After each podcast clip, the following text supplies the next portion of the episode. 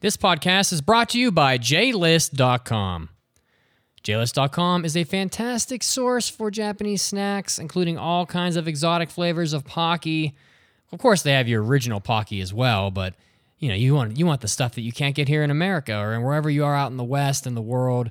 They have Glico Pocky milk flavor, almond crush flavor, tsubutsubu, strawberry flavor, Hakuto and Ichigo flavor, Kuromitsu Kinako flavor, and even whiskey-flavored Pocky for those of you that are a little extra adventurous. They also have Topo, which is sort of like a reverse Pocky, baked chocolate flavor, dark chocolate flavor, strawberry and milk, sweet potato and rich cream, so many snacks, and so much more. So head over to Jlist or jbox.com right now, and you'll be able to browse an endless selection of Japanese snacks to satisfy your cravings. And now it's time to start the podcast. I enjoyed parts of it. I think the village arc started to lose me.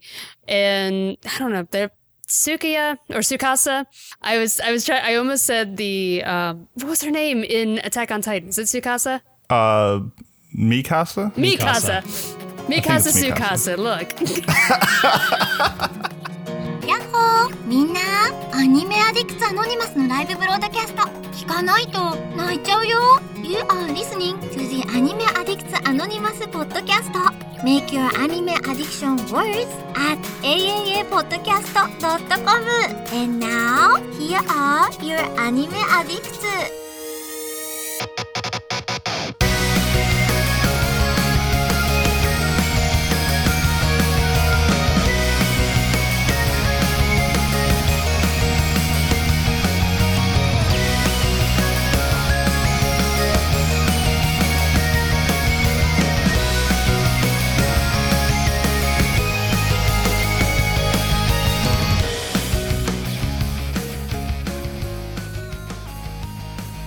Welcome, welcome, welcome, one and all, to episode 513 of the Anime Addicts Anonymous podcast. And should you not do anything, this will be the best podcast you listen to for the next 2 hours. My name is Mason, and I'm the host for this evening / afternoon / morning. And I'm here to just mumble a bunch and help make finding shows more difficult when I mess up saying their names. And you might say, oh, someone who mutters shouldn't be hosting. And to that I say, wisdom teeth. Anyway, to make this podcast more digestible, I've got 2 hosts with me, the articulate and eloquent Mandy. How goes it? I don't know about that, but thank you. Hey, guys. And we have the cogent and occasional comprehensible Mitsugi, who's back from Mexico. How's it going? I don't know what half of those words meant, but I'm holding a new flavor of Monster called Ultra Rosé, which I've already drank all of it. Wait a second. And what's the review? What's the review of Monster Ultra Rosé with a diacritic acute over the A? Yeah. Is that what that's called? It is a flavor of which I cannot describe. I don't know what it tastes like, but I'm out of that, and you'll be proud of me, Mason, because here before you, I have a 40-ounce bottle that I take hiking, and it is full of 150% pure H2O. Are you joining the Hydro Homies gang? The Water Boy Squad? The Water Boy Squad? It's been a tough weekend, guys. I'm a little dehydrated. You know, you gotta do what you gotta do. Guys, thank you all for coming in, listening to us. You can find us on the aaapodcast.com, where if you just want to hear more of us, you can listen to our hentai episodes or hobby addicts that we just recorded, where we talked about a whole lot of video games. Mitz talked about his tequila-infused piano escapades in Mexico, all sorts of adventures, and we also got after parties that we record on occasion, so you can find that all on our website. In addition, you can find all our social media on Facebook and Twitter. You can watch us live on Twitch, where people come and hang out. I don't know, all sorts of things. We also have a Discord, which is free to join and full of just all sorts of discussion. I mean, it's not just anime. We've got games, we've got memes, we've got food, we've got workout stuff, we got music, we have all sorts of things, and it's a good place to interact with us and your fellow addicts. But we also have some special clubs over there that we have weekly meetings for. Mandy. Yeah, what do we do? So Anime Club is one of these. And the next one, we are doing one of my favorites, Mononoke, which is not Princess Mononoke. It is Mononoke from the Samurai Horror Stories sort of series, and like the spinoff of it. And it's so good. It's one of, like, in my top favorites, it's probably number 3. Ooh, wow. I love this series quite good. A bit. This, and you had the merch, you showed off one of the figures of it, and it was beautiful, just like the show. I love the show as well, so I'm hyped for this one. Yeah, the figure that I have is of Kusuriyori, who is like sitting on like a sliding screen. I showed it off. I showed off pictures of it, and someone commented it recently on Twitter, so it came back up, and we've been talking about it. And it's like such a gorgeous figure. The series is also it's a great horror series. It does not look like it would be a horror series. It's very colorful, very different from anything else that I have seen. It's just. I love it. It doesn't rely on like cheap jump scares like a lot of stuff does. It's just psychologically messed up, and it's a beautiful very unsettling. Yeah. So the discussion for that will be on March 11th at the usual time in our Discord, 10 p.m. EST. So join up on our Discord and come there. You can also come to my manga club. Our next meeting will be this Wednesday coming up in March 4th. And we'll be talking about the first 2 volumes of Princess Jellyfish, volumes 1 and 2. And you can go to our Discord, find all the chapters that you need to read, and just join our voice chat that we use and talk to us there. At 10 p.m. EST, March 4th. Do we want to make this next announcement yet, Mandy, or hold off on it? Yeah, you can go ahead. I mean, I spent enough money. It is official now. Okay. I wasn't sure. Just wanted to announce that Mandy and myself will officially be attending Anime Boston this year, which is Friday, April 10th to the 12th. Neither of us have been there. First time there. We're going to check it out, see what it's all about. They've got all the voice actors, musical acts, and they have Studio Trigger coming to visit, which are always a fun time.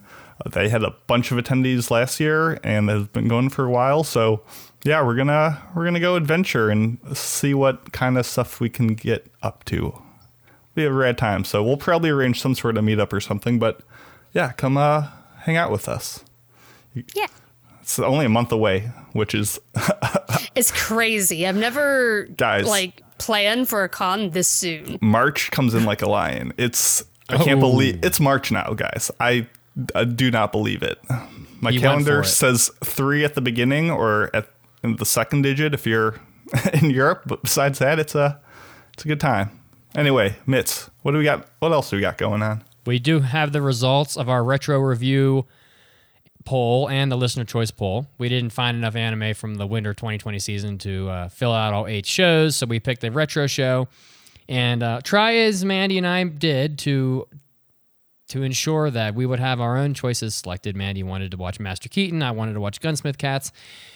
In fact, the Big O, aka Anime Batman with like robots, has in fact won the poll with 52% of the vote. Not especially close. I mean, you know. Mitz. I picked the series that was like 26 episodes long instead of the nice small ones. I'm sorry. I tried. I was like, you know what? Let's take Gunsmith Cats. It's 3 episodes, a lot of fun. But you know what? It's fine. We're all good. Listen, we also have Master Keaton is going to win one day. Mandy is going to make it happen.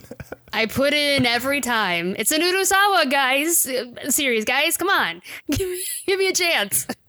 We also have the listener choice results. Someone did try to like hack our poll, sort of, but I went in and just removed all their hard work. So nice try. So the results are number 3. Inspector number 3 with 12.9% of the vote. It's AKA the second loser.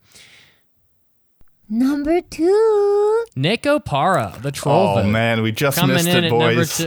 No, not really. I didn't really get that close. So Neko Para with 14.5% of the vote.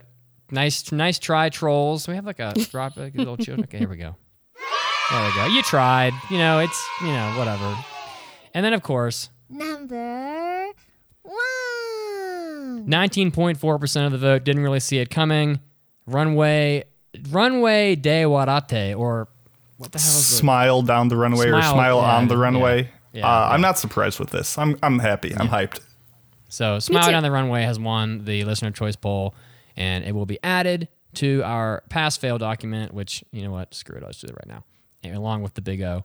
So congratulations to everybody who voted for that. And now I'm going to show off a little bit. So I noticed someone on Twitter, I can't remember who it was, but thank you very, very much, mentioned that Joe Hisaishi is going to be doing a concert in England in September, which I always said to myself that I would pay thousands of dollars to see Joe Hisaishi either conduct or play the piano in a concert live. And normally he doesn't do this outside of Japan and not really often at all in general. However, thanks to the person on Twitter, again, thank you very much. He is going to be conducting a concert in England. And I was able to I woke up at 2 a.m. to check something on my phone and realize that I had been involved in a pre-sale for the tickets and spent an hour during the middle of the night buying these tickets. And I'm told that when the actual sale went out the next day, they were gone within half an hour. So very excited about that. I guess that's kind of like braggadocious, but I will at least be able to talk about the concert when it happens in September. So that's like, and it did not cost that. It did not cost thousands of dollars either. So extra great news. So very excited about that. We'll talk about that in 5 months or whatever. So what are we doing this episode, Mason? This episode's pretty simple. We have one topic, which is everyone brings their own topic. So we're going to be talking about a mishmash of all sorts of things that we're bringing to the table. And most importantly, which I know you're hyped for, is the review of Dr. Stone. Proclaimed Ohio Sakai best anime of 2019 ? Yes. Good morning. Good morning, world. We will find out. Yeah, I was sitting there with my girlfriend watching that, and it's like, Ohio Sakai, good morning, world. Like, what does Ohio Sakai mean? I'm like, it means good morning, world. Oh, so they're just saying good morning, world? Yeah, pretty much. That's what they did. But it sounds cool. It sounds cool, and that's Japan for you. So they wanted to use the English so bad, they were just like, you know what, F it, we'll just say it twice. Shino Tenshi in the Twitch chat is saying we need a AAA vlog channel for stuff like this Hisaishi concert. Well, I think I will probably get thrown out of the concert if I bring a camera. Sure, but just Mitsugi escapades in London could be a fun time as well. Will he stalk Joe Hisaishi? Hide in his luggage, hide in the piano when it gets sent back to Japan. Just pop out like the worst Christmas ever. Mitsugi's adventures being a royal guard. Episode 2 of the vlog. Mitsugi gets deported. Shall we go? Yeah, I don't think we have anything left. Let's send it. Oh, big news.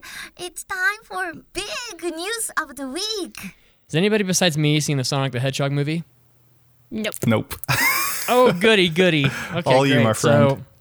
So here's my time to just jab the knife in real good and just twist it, because despite prior accounts that Sonic the Hedgehog was dead and no one gave a damn, it is now the most successful video game or anime movie ever made.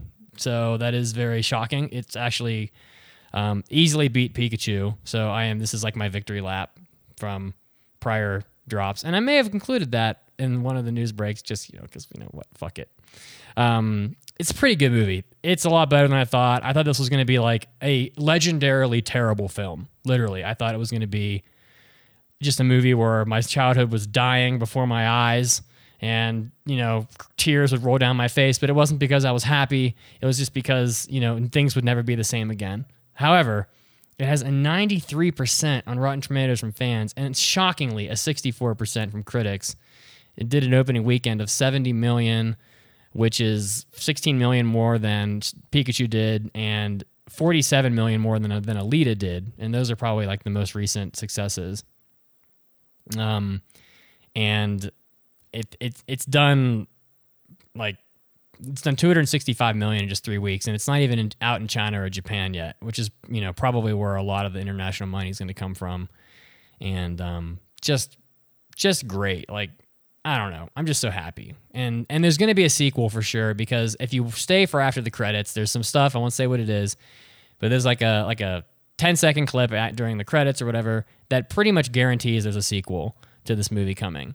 And I would honestly, based on like Sonic Forces and Sonic X and all that, I wouldn't be surprised if there's like a whole bunch of these movies if they continue to make a ton of money, because this movie, so the reason why it's like so much more successful than the others is, despite, I mean, in addition to making just more money than the others, is that it costs half as much to make. So like this thing only had an $85 million budget, which is like ridiculous for a movie these days. Like I don't even, I feel like people pay the director more than that nowadays, but somehow they got away with an $85 million budget, and they're just going to keep, I hope they make a few of these. So pretty exciting. It's just like the movie, Jim Carrey did a really good job in the movie. He's a pretty good Dr. Robotnik. They let him kind of cut loose and be just silly Jim Carrey a few times. He's like dancing inside of his like evil Dr. Robotnik like science lab lair thing, and he's, you know, doing his crazy Jim Carrey dancing and just laughing maniacally and being just super silly. And Sonic looks great in this movie. He looks great. He's fun. He's a little hyperactive. I mean, he's kind of like a... I would hope so. Is he on speed? Yeah, he's like an 8-year-old child that has just like downed a whole bag of pixie sticks and drank a Coke, basically. Because he's, you know, he'll be like hitting a, like there's like a whole 3-minute segment at the beginning of the movie where they're showing how lonely Sonic is because, you know, he doesn't have any friends. And he's like playing ping pong by himself. So he'll like hit the ping pong and go to the other side, hit the ping pong. And he's like zipping back and forth. And he'll be like, oh, and I also have, you know, a wheel that I run in. And he's just like showing you his whole like little house that he built where he has all this fun shit that he has. And he's just talking really fast and being super hyper. But he looks great. And you just want to hug him. And he just looks so fluffy. And like there's a lot of like Easter eggs in the movie that, you know, fans of Sonic will really love. And totally just like, and like the story was fun. Like, and the other actors besides Jim Carrey did a good job as well. Like the other guy, what's his name? James Marsden, I think his name is. He did a really great job in the movie. And I'm gonna look his name up because I don't want to get it wrong. But Ben Schwartz and James Marsden are the main talent for the movie.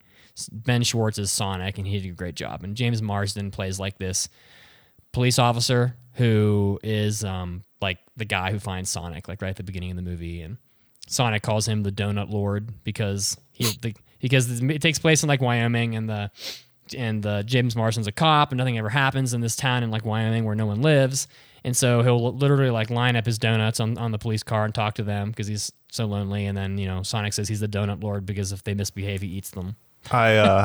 Just like silly shit like that. It's just fun. I thought that the donuts were going to be like an allegory for like the coins that Sonic runs around and collects. Yeah, that's so the rings.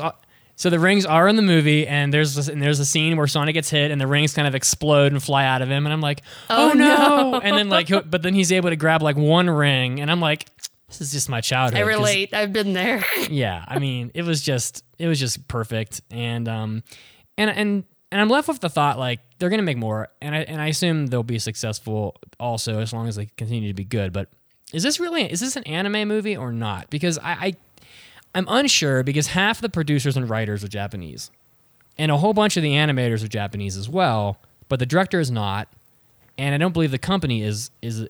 So I'm not really sure if you can count it as anime or not. I'm going to say no on this one, Chief. I'm just curious. It's fine if it isn't. I was just curious because it seems like a lot of the staff is Japanese, and that's kind of, you know, at least how I define. Is Seven Samurai an anime? Well, no, it's not. Japanese movies aren't anime. So it was a good movie. If you're a fan of Sonic, I recommend you go watch it. I mean, it's in most theaters. It'll be there for a while. It did get dethroned this last week by. One of the horror movies that came out by The Invisible Man dethroned it, but it did beat Harrison Ford. Harrison Ford's movie came out the week after this one premiered, and it still beat Harrison Ford, but Call of the Wild is kind of flopping. So yeah, pretty fun stuff. And also, side note, the My Hero Academia movie's in theaters right now as well, but considering I'm not that far into My Hero Academia, I probably won't go see that one, but... That's about it for Sonic. You know, I think that if you're a fan of the game and you were afraid of seeing it because you thought it was going to ruin your childhood, like, rest assured it won't. You're pretty safe. So, actually, I take it back. If Jim Carrey as Robotnik, like, adjusts his glasses for a scene and you get like the lens flare, then I'll call it an anime movie. But if, then it's an anime. But if that doesn't happen, it's not. Did you see that somebody made this like light up glasses where like they're glasses and when you push them, they light up? Oh, and just to give it the illusion. There's so many memes now all over Twitter, and I want those glasses. Oh, if someone wants to sell me those glasses, I'll buy them. Man. And I'll wear them on the stream. So I'll just go constantly.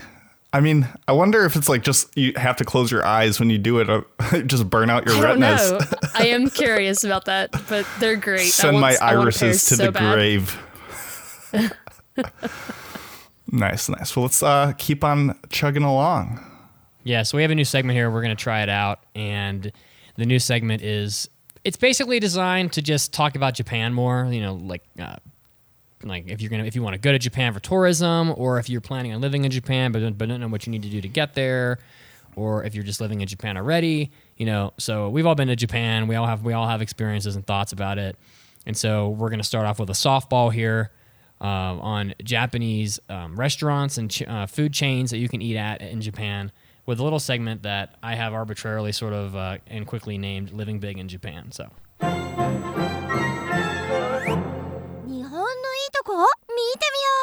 it's time to live big in Japan. Was that from Hunter x Hunter? Of course it was. I thought you enjoyed that. Mandy immediately gets triggered. She's like, oh my goodness, what are we doing?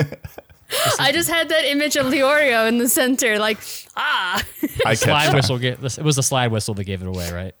Yeah. Well, no, all of it. Yeah. So good. So I see this segment as like the prelude, like training ground for like, you know, if we next year do the podcast trip to Japan, like this is getting people, you know, informed on all the stuff to do over there and what we're going to talk about. And I don't know, I think it'll be fun. Yeah. I also routinely have people messaging me about like, oh, I'm going to Japan in a month. What do I do? Or I'm going to Japan or I'm in Japan and I'm in this place. What do I do here? You know, like I'm in Akiba right now. What do I do? And I'm like, okay, well do this and this and this. So this is kind of inspired by that. And also just because I think everybody has a genuine interest in hearing more about Japan in general. And everybody kind of wants to go to Japan because we're all anime nerds. So starting off with restaurant chains, because Japan has a lot of really good ones. And it's weird sort of, but I kind of feel like I enjoy eating at these chains more than I like eating at, you know, one-off family restaurants or whatever. Starting off with Mr. Donut. Mr. Donut, I think we probably all at least saw Mr. Donut or have been to Mr. Donut, but it's a basically not really a spinoff, but I believe it was owned or was owned at one point by Dunkin' Donuts. Yeah, I believe it still is. You could be, yeah. And I'll effort that here, but they have the same signage and a lot of, and it just looks like the same on the inside more or less, but they do have some unique items. They have the Pon de Ringu little donut that basically has like the little, it's like a ring, it's like a donut shape, but it has little, it's almost like they fused donut holes together to make a donut shape, and yeah, exactly. That's what I was going to say. The first time I had Mr. Donut, I was like, well, I got to get their signature thing, this collection of donut holes strung together, and I was like, oh, these are just going to be donut holes stuck together. But no, like their texture and consistency are just so much chewier and more delightful. They're almost mochi-esque. It's so good. They're incredible. Yeah, it's unbelievable. And by the way, it was founded in 1956 by Harry Winokur, and basically it was bought by a company in 1990, and all of the ones in the States became Dunkin' Donuts, but outside of the States, largely, they remain called Mr. Donut, including ones in Japan. So I'm not going to spend a lot of time on any one of these, but Mr. Donut is great. And I hope if you go to Japan, you'll definitely see them, and I hope you go and try out their stuff, because there's a lot of unique things that you won't see in the States, and they're worth trying, as Mason described. The Pon de Ringu is really, really good. Mason, you had written down convenience stores. I want to hear what your take is here. So I am not a fan of chain restaurants, like especially as a tourist. I was like, oh, I want to sample all the stuff. I don't want the basics. I mean, I feel like if you live there day in and day out, you'd find the chains that you are comfortable with, but I was very anti-chain. But I mean, I'm just going to take the cop-out answer and say, like, the convenience stores are chains, and they have pretty damn good food, especially for, like, breakfast when a lot of places are closed. So I'm going to call that a chain restaurant, and all of them, from the 7-Elevens to Lawson's to all of them, they're all solid. And, like, some places have, like, better onigiri, or some have better ice cream. But all in all, if you're, like, struggling for food in Japan, you can't go wrong with just stopping in at one of those. Speaking of stop, go ahead. Oh, we had quite a few of those when we went to Japan, like just jumping into convenience stores and buying bentos. I understand bento. Bento makes a lot more sense when you've had one. It's good stuff. Well, the problem is so many stores just open later in the day. And when you have to, when we would take a Shinkansen, when we'd be traveling and we'd be up early, that's the only option you really have. And luckily, they're pretty solid choices. Mm-hmm. Speaking of stops, Mini Stop is one of my favorite convenience store chains in Japan, and it's a little harder to find than others, but it is the only place, as a foreigner living in Japan, it was the only place that served anything remotely close to popcorn chicken. There is an item of food there that they have like in a case that's hot called Crunky Chicken. I talked about this before a while ago, but it comes in like a little paper thing with the chicken in it and with a little toothpick, and you literally like toothpick eat these little things of chicken, and they are fried in such a way that they are very crispy and very good and salty, and they are very close to popcorn chicken, and it is delightful. So did Little John baptize those? Crunky Chicken? Crunky Chicken, that's the name of it. So is that where your allegiances lie with Mini Stop, you said, Mini Mart? I'm a little soft on 7-Eleven, to be honest. Okay. But when I see a Mini Stop, I will sometimes go in and get the Crunky Chicken. There you go. You and I, Mason, both wrote down a different type of curry. I put Koko Ichiban. We've talked about it a bunch of times, but I'm kind of curious why you put Go-Go curry. What is it about Go-Go curry that tickles you? Go-Go curry is just so much more viscous. It's thicker and it's more dense, and you get a big old platter, and it doesn't try to be fancy. It just gives you a hearty meal for a reasonable price, and I vastly prefer the Go-Go experience to Koko Ichiban. Koko Ichiban's a lot more, you choose your spice levels, you choose a lot of your accompaniments. It's more of a full thing, whereas Go-Go says, you want some curry, and just mainlines it into your system. And so if I had to choose between the two, I would prefer Go-Go, which is just means 5-5. But did we have Go-Go in New York? Is that what we had? We did. That was good. They have it in Boston as well. Oh, yeah, awesome. Ready. Lucky you guys. But I have had Koko twice. I think that was one of the first meals we had when we met up. And it's not bad. It's a solid choice. I'll let you wax poetically about it. Well, I just want to make a note here that people that go to Japan almost always go to Akiba at some point. And there is a Koko Ichiban and a Go-Go curry both in Akiba. So can't go wrong. There, I recommend you try one of these. The next one might be my favorite out of all of them. It's Sukiya, which is a beef bowl shop. It's fantastic. It's cheap. It's unbelievably fast. I mean, you order your food and it is there within 2 minutes. And you can get like a 3-cheese beef bowl, a kimchi beef bowl. I love the kimchi beef bowl. They've got all kinds of them. They got ones with mushrooms. They have ones with like shaved daikon. They have seasonal beef bowls. They come in all kinds of various sizes. If you're Mason, you can get the mega beef bowl. My man. And even that won't be enough. And it is just delightful, and they're everywhere. I mean, Sukiya is everywhere, and it's like, oh, it's like this chain, and you know, whatever. It's like you're eating a beef bowl for like $3, but it is truly good. And they have a lot of great side items. You can get like a raw egg to put on your beef bowl. You can get a little block of tofu with some like dashi on it. Whew, it's so good. It's just. I mean, if they had that in the States, I'd go every week. I really would. First food I consumed in Japan when my flight got in to Osaka airport at like 10 p.m. and I camped out that night in the airport. Don't ask me why I thought that was a good idea, but it was Sukiya coming out of a 17-hour flight, and it was blessed. I'm sure it was delightful. The only other one here I want to talk about, and then I'll let you finish up, because these last two are ones that you wrote down, was Katsuya. And Katsuya is a little like Skia in that it's like a chain where you order your food and it comes very quickly.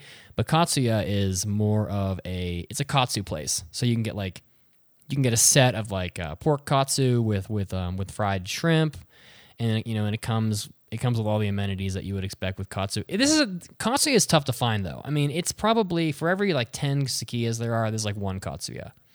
But it's a little heavier, but it is definitely delightful to just have a fantastic plate of rice, and they got the shredded cabbage with the dressing, and they got the katsu that's just perfectly cooked, and no complaints. You can't complain. It's too damn good. It's not expensive. It's always there when you need it in a pinch. Was that the place inside the mall that we went to? No, but it's similar idea. It's just the one in the mall was 4 times as expensive and a little obviously better because It was good though. Yeah. Oh god, katsu is just fantastic. Now I've never heard of uobe or tenya, so I want to hear about these last two. Gotcha. I'll go quick. We should have put a content warning that said for the next 4 minutes we're just going to talk about food nonstop. Hope you weren't first. Sorry, you weren't so hungry now.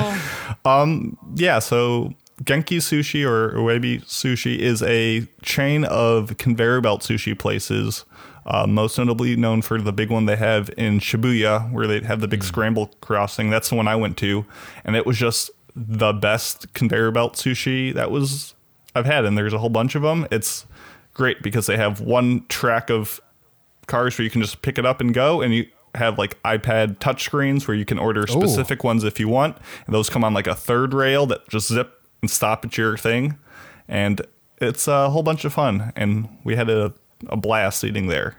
And it's just rows and rows of columns of people just sitting and dining, and only put 1 scoop of the green tea mix into your cup and then put the hot water in. Don't be I don't know how many to put in. Drops in 6 and then reads the instructions that say use one only. I'm wow, that was strong. Potent. Mason. You made a mistake. You learned Mason, from it. The boy who doesn't drink anything but water, tasked with green tea, has it in the most concentrated form on earth. That's a children's book. Mason makes green tea for the first time. Mason doesn't oops. That's the story of my life. Mason doesn't oops. That's one thing I missed out on when we went to Japan. I really wanted to do the screwing conveyor. Up things? No, the conveyor belt and sushi. I didn't get to see one, or I get to go to one, and I wish I had. They're a novel experience, and they're not too bad. It's not the best sushi, but it's solid enough. And then the last one is just really quick. Tenya, it's a tempura place. Oh, I think a couple people on the trip went there for the last meal. It's just, your basic perfect vegetables and shrimp and all sorts of things lightly fried over a bed of rice. It's just comforting, and it's a good time. And that is a chain that you can find all over the place. That's all I had. That's our first installment of this Living Big in Japan segment. I think in the future you'll hear things like driver's licenses and nerdy anime stuff to do, various places in Tokyo, maybe nerdy cafes like the Dragon Quest Cafe or the Pokemon Cafe or whatever, all kinds of stuff. It's endless. So I think just also tips on how to do Japan better or how to prepare yourself. I think those are all worthwhile things. So let us know what you want to hear about and if you like it, and we'll take it into consideration. But moving on, we have trivia. We have first up the website trivia, which you can go and see a picture and answer it and win fabulous prizes. The answer for last week, which was a very difficult one, was Yokai Watch. It was difficult. The winner for the week was Shep. And the winner for the month is what I'm assuming my notes say in front of me. I screwed this up. I'm sorry. So the winner for last week was Inuyasha, because it was a picture of the little cat rolling around on a ball, and Shep got it right last week. So, yep. My bad. I screwed that up. No worries.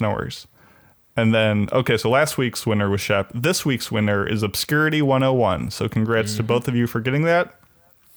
The theme remains of anime cats. And so go over to aaapodcast.com to check it out. And the intro weekly trivia question in honor of Dr. Stone this week. The anime question is about Dr. Stone. And if you've seen the anime, you'll know the answer to this one for sure.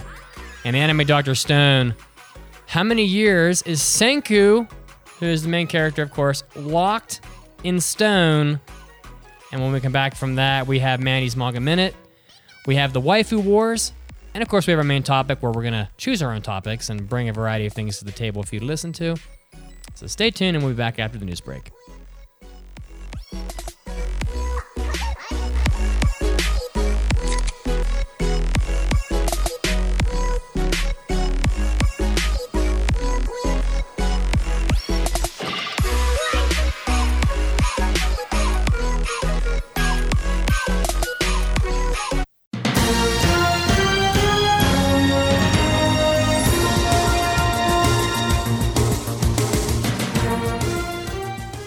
Anime Addicts, Mitsuki is here, bringing you your first round of anime news, leading us off with some Netflix news. They have announced partnerships with 6 Japanese creators, including Clamp, the creators of Cardcaptor Sakura, Chobits, and so many other properties.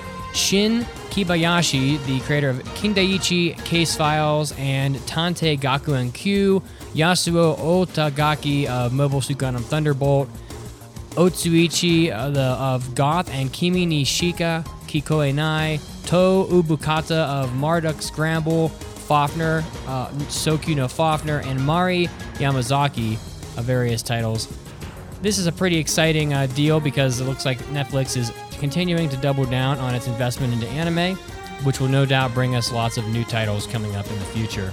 Next up, the director Tsutomu Mizushima has announced just before the creation or the completion of the new Shirobako film that the title was officially completed on the 29th of February. The film did complete, but just a couple days before that, they had actually ended up completing the film with Tsutomu Mizushima tweeting out just a couple days prior that the film had been complete and thanking the staff for their work. The film is set 4 years after the events of the original Shirobako TV anime. Aoi Miyamori is busy dealing with ordinary troubles in her daily work life, etc. If you're a big fan of Shirobako, well, this is going to be a pretty big hit for you, I think, so you'll want to check out the film of Shirobako and continue the story from where the anime left off. Next up, Pokemon fans, there was an official Pokemon of the Year vote, 140,000 total votes cast, and it looks like the top 10 are a little bit surprising. Gengar from Gen 1 coming in at number 10, Gardevoir, I actually don't know some of these, Rayquaza, Garchomp, Sylveon, Umbreon, Charizard, old school Pokemon, coming in at number 4, Mimikyu, Lucario coming in at number 2, and number 1 of this past vote of fans of their favorite Pokemon is Greninja. So for those of you that are fans of Greninja, get excited about that.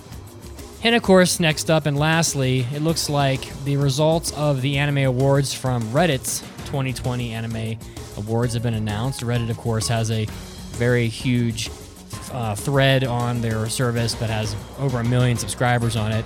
And the awards are a little surprising, with Anime of the Year going to Hugto Precure from the jury that they have assembled. The jury that they have assembled also crowned Sarazan Mai as the best original anime. Animation went to Mob Psycho 100, and etc., etc.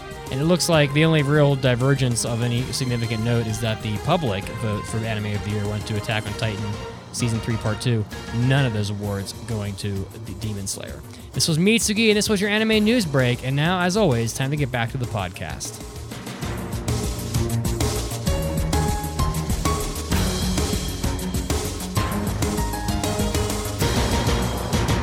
Anime Addicts, Jlist and Jbox.com are definitely one of your best online sources for fantastic Japanese snacks, including all sorts of exotic flavors of Pocky you won't find in the States, including, well, they have the original Pocky flavor, of course, Pocky Milk, Almond Crush, Tsubutsubu Strawberry, Hakuto and Strawberry flavor, Kuromitsu, Kinako flavor.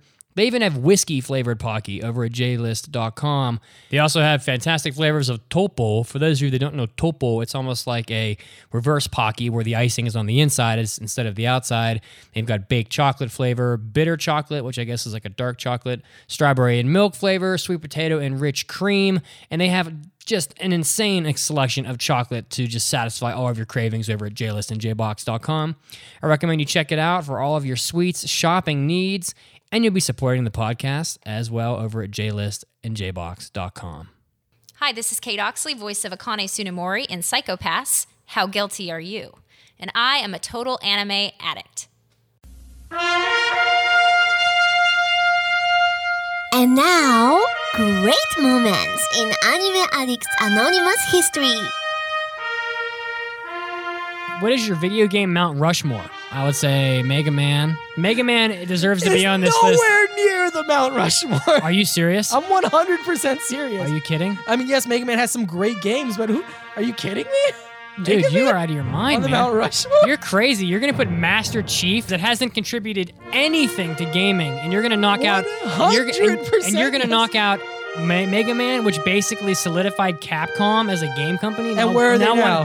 One of the biggest video game companies in the world, responsible for Resident Evil, 1,000 arcade machines. When was the last... Oh, my God. When was the last good Resident Evil? I can't believe it. Hasn't Capcom stopped making video games? No. I would argue absolutely 100% without a doubt that Sonic the Hedgehog, who basically founded Sega himself, is more important than Master Chief. And he fell off a cliff just like Mega Man. But that doesn't matter. He created an entire company. Without Sega, you wouldn't have the Genesis, the Dreamcast. What the? Who cares about the Dreamcast? That system was... Dude, Sega Corp is a gigantic company that makes like half of Japan's arcades. BCOM says, where is Sega now? Making billions and billions of yen. In the video game industry? Yes. In the video game industry. Dude, you're nuts, What video games are they making? They make tons of video... Dude, you're... What video games? You're only what's a big Sega video game right now? Dude, what's a big... I need you to calm down so I can talk. I just want to know. And now, back to the podcast. That one's gotta hurt. Very topical. It's gotta hurt. Yeah, we're back. So before we went on break, we had a question. The question was, in the anime Dr. Stone, how many years is Senku locked in stone? The answer is 3,700. Too damn long. Sanzananahaku. That's right. All right. Well, now that we're back, I'm having myself a little cheese stick. Pretty yummy stuff. And I have a tachikoma. Maddie's got a tachikoma. And she's also going to give me a minute to eat this cheese stick that I'm holding right here in my hand because it's delicious. That is the purpose of the Mandy's Maga Minute. Give you a minute to eat a cheese stick. An opportunity to eat a cheese stick should not be missed. I did have a violent reaction when you said, I have a cheese steak or cheese stick. I thought you were going to say a cheese stick flavored monster, and I was like, oh no. Oh no, what have they done? All right, let's hit it. And now let's take a minute for the Manga Minute with Mandy. This is Mandy's Manga Minute, where I take a minute to give you a minute to eat a cheese stick and tell you about a manga to help you find something new to read. This one is called The Girl from the Other Side, Shularun. Long ago, there was a god of light and a god of darkness. While those devoted to the god of light experienced happiness and good fortune, the god of darkness would play tricks on the people and steal their joy. And so, the legend goes, the god of light decided to punish him by turning him into a monster. Enraged by this, the god of darkness wielded his punishment as a curse in order to inflict suffering upon others. Because of his actions, he was banished to the outside, where he and his monstrous children are to remain for eternity, while those from the inside must never come in contact with someone from the outside, lest they be cursed with a hideous form.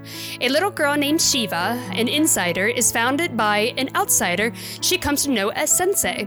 Though they cannot touch, Sensei cares for Shiva as best he can, and together they live a moderately happy life. But soon, Shiva not only finds herself in danger from the outside, but from her own kind as well. This is one that Mason talked about last week, the short from Wit Studio for, and I wanted to correct myself. I accidentally last time said that it was by the same creator as Ancient Magus Bride. I was wrong. It is not. I actually figured out where I got that from. It's because one of the back of the book says, for fans of Ancient Magus Pride. So I got the authors mixed up, not the same author. But The Girl from the Other Side is a dark supernatural story written and illustrated by Nagabe. It is an ongoing series with 7 volumes currently available in English, both printed and digitally.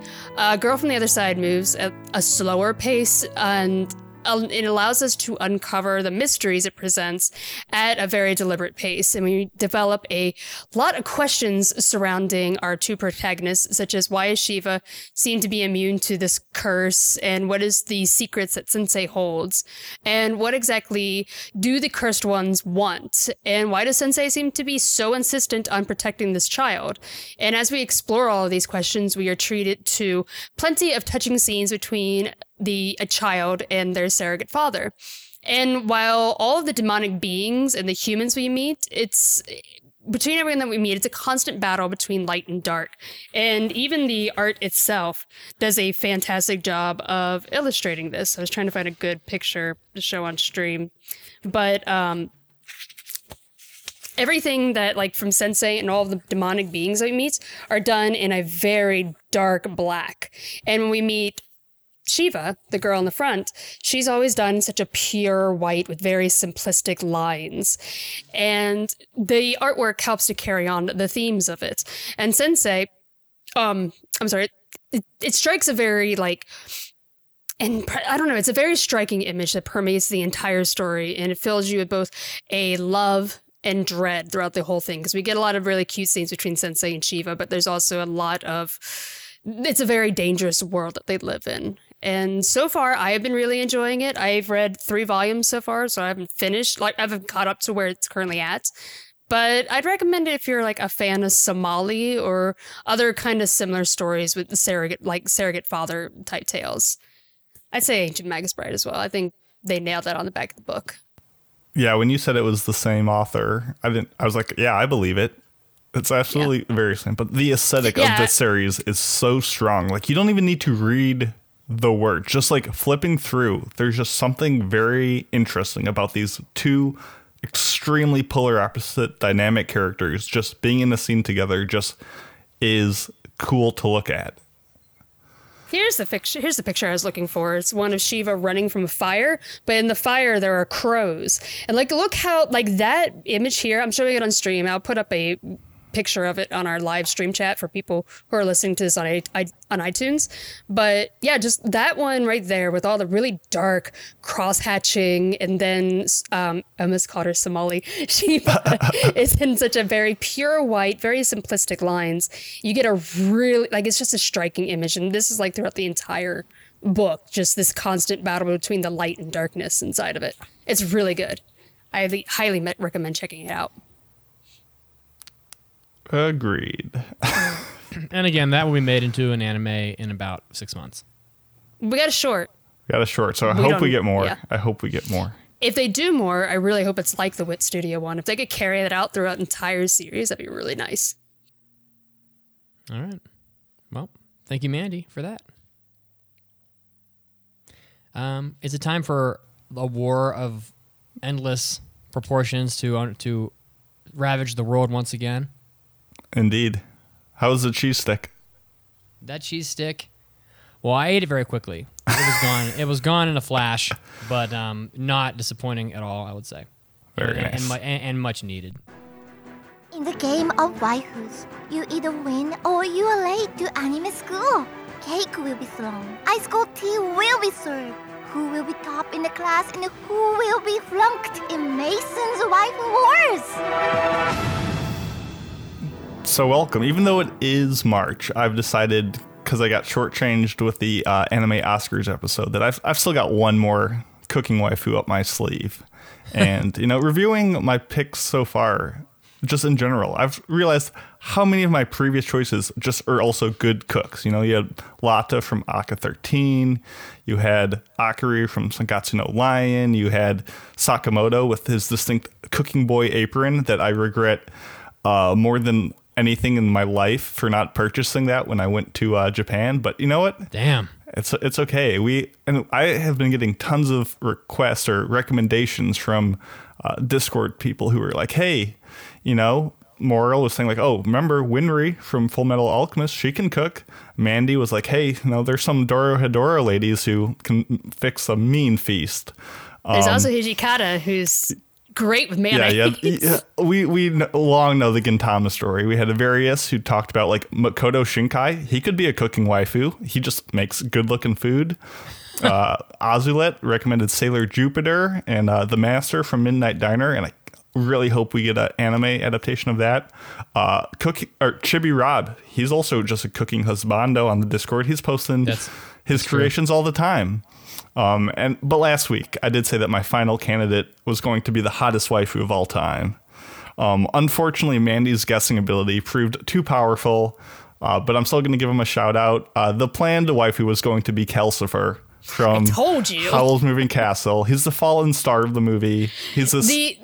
You need to be suspicious if Mason's saying, oh, they're so hot. They're so hot. So hot, guys. Haha. Very funny. Automatically suspicious. What is he up to? He's the fire elemental that serves not only to power the entire castle, the entire operation that Howl's got cooking, but all cooking would be nothing without him. And he says all the time, like, I don't cook. I'm a scary and powerful fire demon. But I know otherwise. I know him more than he knows himself. And like the gifs, the images of him like cooking bacon and eggs are one of the few things that like warm my heart. And if that isn't the trait of a waifu, I don't know what is. Is it one of the few things? It's one of the few things. It's right up there. And his bacon and eggs look good as hell, by the way. Mm. Oh, yeah, always. He, even though he does say at one point, I think like I'm going to curse you with like burnt bacon or something. I forgive him.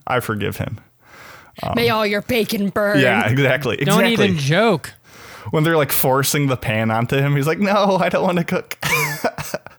So in lieu of all of that, the final waifu for the cooking theme and close out the saga is going to be from one of the comfiest shows that I have ever seen. It's called Tamayura, and this is done by the legendary director Junichi Sato. He did the first two seasons of Sailor Moon before Ikuhara took over. He did Princess Tutu, and he did a bunch of others before he just wanted to make shows that were maximum comfiness. So he did the Arya series in the 2000s. He did a Manchu in the late 2010s. But right in between those, he did his finest, which is Tamayura, which tells the story of a group of high school girls in the city of Takehara, which is like a sleepy seaside town in Hiroshima. There's no like school club that they're in that needs saving. There's no magical cats that whisk things up. It's just like a meditative look into like the subtle development of these main characters as they explore and follow their interests. It's rooted loosely around like the main character Fu, and her love of photography. But the character who I most resemble in this show, which is Sayomi, is like the antagonist of the series and just drags these nice girls into exploring these like obtuse, undiscovered places on these like far hikes, and everyone hates her. And I feel attacked for it. But the best girl of the series is Chimo Yakusa, which is the owner of the Okonomiyaki store. And if you've never had Okonomiyaki, I'm sure we'll talk about that on the Living Big in Japan segment one day. But it's just like Japanese pancakes. They're just savory pancakes. No. What? And they're a good time. And Chimo... no way! She's got a ton of flour power, but she makes the best okonomiyaki around. Forget Love Hina. Forget Sweetness and Lightning. Whatever show you've seen okonomiyaki in, she makes them Hiroshima style. And if you don't know...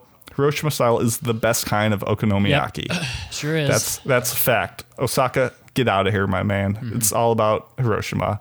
And she serves them up with such enthusiasm and flourish, and her desire to improve her craft with constant innovation leads to the legendary 5-stack, which is just 5 pancakes on top of one another. And it's the most godly thing I've ever seen.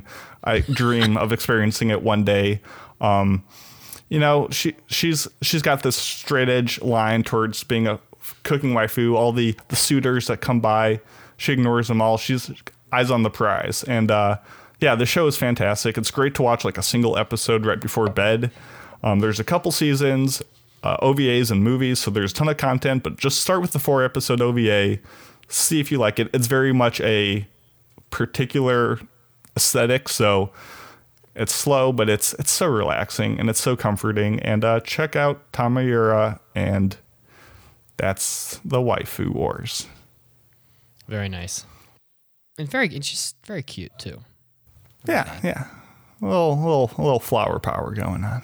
Mm-hmm. It works. Well, how fitting that the waifus this time would be a waifu after your own heart, Mason. Exactly. Always. That's all I can really say. That's kind of the theme here. And with that, though, we can move forward to our main topic, which is we've all brought in our own topics, and we're just going to chat and talk about them. Yep. So I figured yours is a very good one to lead off on. Yeah, so we lost Cornelius, the cat mascot, last weekend while I was in Mexico. You know, the vet was like, you know, she was kind of nudging me in the direction, and he was 11, so that's not super young for a Maine Coon to, you know, reach the end of their lifespan, because Maine Coons are just bigger than most cats. And I tried to save him, but, you know, couldn't do it despite, you know, efforts. So it's wild. Like, Cornelius basically spanned the entire lifespan of the podcast. Like, when this podcast started, he was like a kitten, like 6 weeks old, and basically was, you know, with me the entire time we podcasted, and probably appeared on the podcast like, I don't even know, 50 times or something crazy.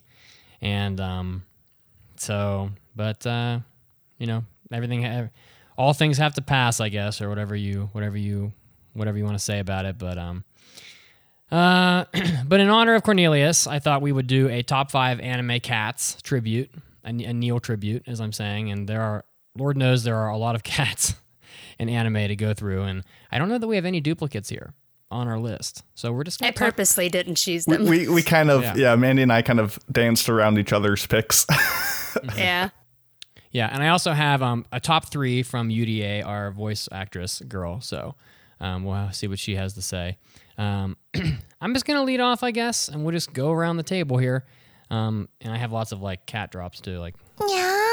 Like, yeah, it just doesn't end. Yeah, there's just lots of them here. I got, like, nyo, nyo, nyo, nyo. I can just kill you guys with these drops. That was scary. Yeah, I got, like, 60 of these. And Korin is the first one I wanted to mention. My number 5 is Korin from Dragon Ball Z, the sensu bean growing, fat, fluffy, white cat that always hangs out with Yajirobe for, I don't know why. Like, Yajirobe is so worthless, and Korin is like old and ancient, and basically saves the world a billion times because, you know, without the sensu beans, they would have lost like every fight they were ever in. So, but Korin up in Korin's tower, you know, makes his first appearance in Dragon Ball when Kid Goku climbs the tower, and just a good old fluffy white cat. And with his, does he have like a staff? I guess he does have a staff. Yeah, a little staff, and just great. So I love Korin. So, and we had a cat named Korin that was also white and fluffy at one point in my life. So, yep. So that's number 5. So moving right along, I think we will have to see what Mandy has to say here. I was laughing because I could see Mason highlighting to check out which one my number 5 picked. Yeah, was. I was like, what? Neko-sensei, that gives me... Sorry, spoilers. That gives. And then I saw his face go, oh. Yeah. I was laughing because Nega-sensei is from Princess T2. And he's kind of like a cat man, and he's the teacher of their ballet class. And I don't know. He's a goofball. He's always just threatening people that he's going to make them marry him. And I was like, you know what? I would marry this cat.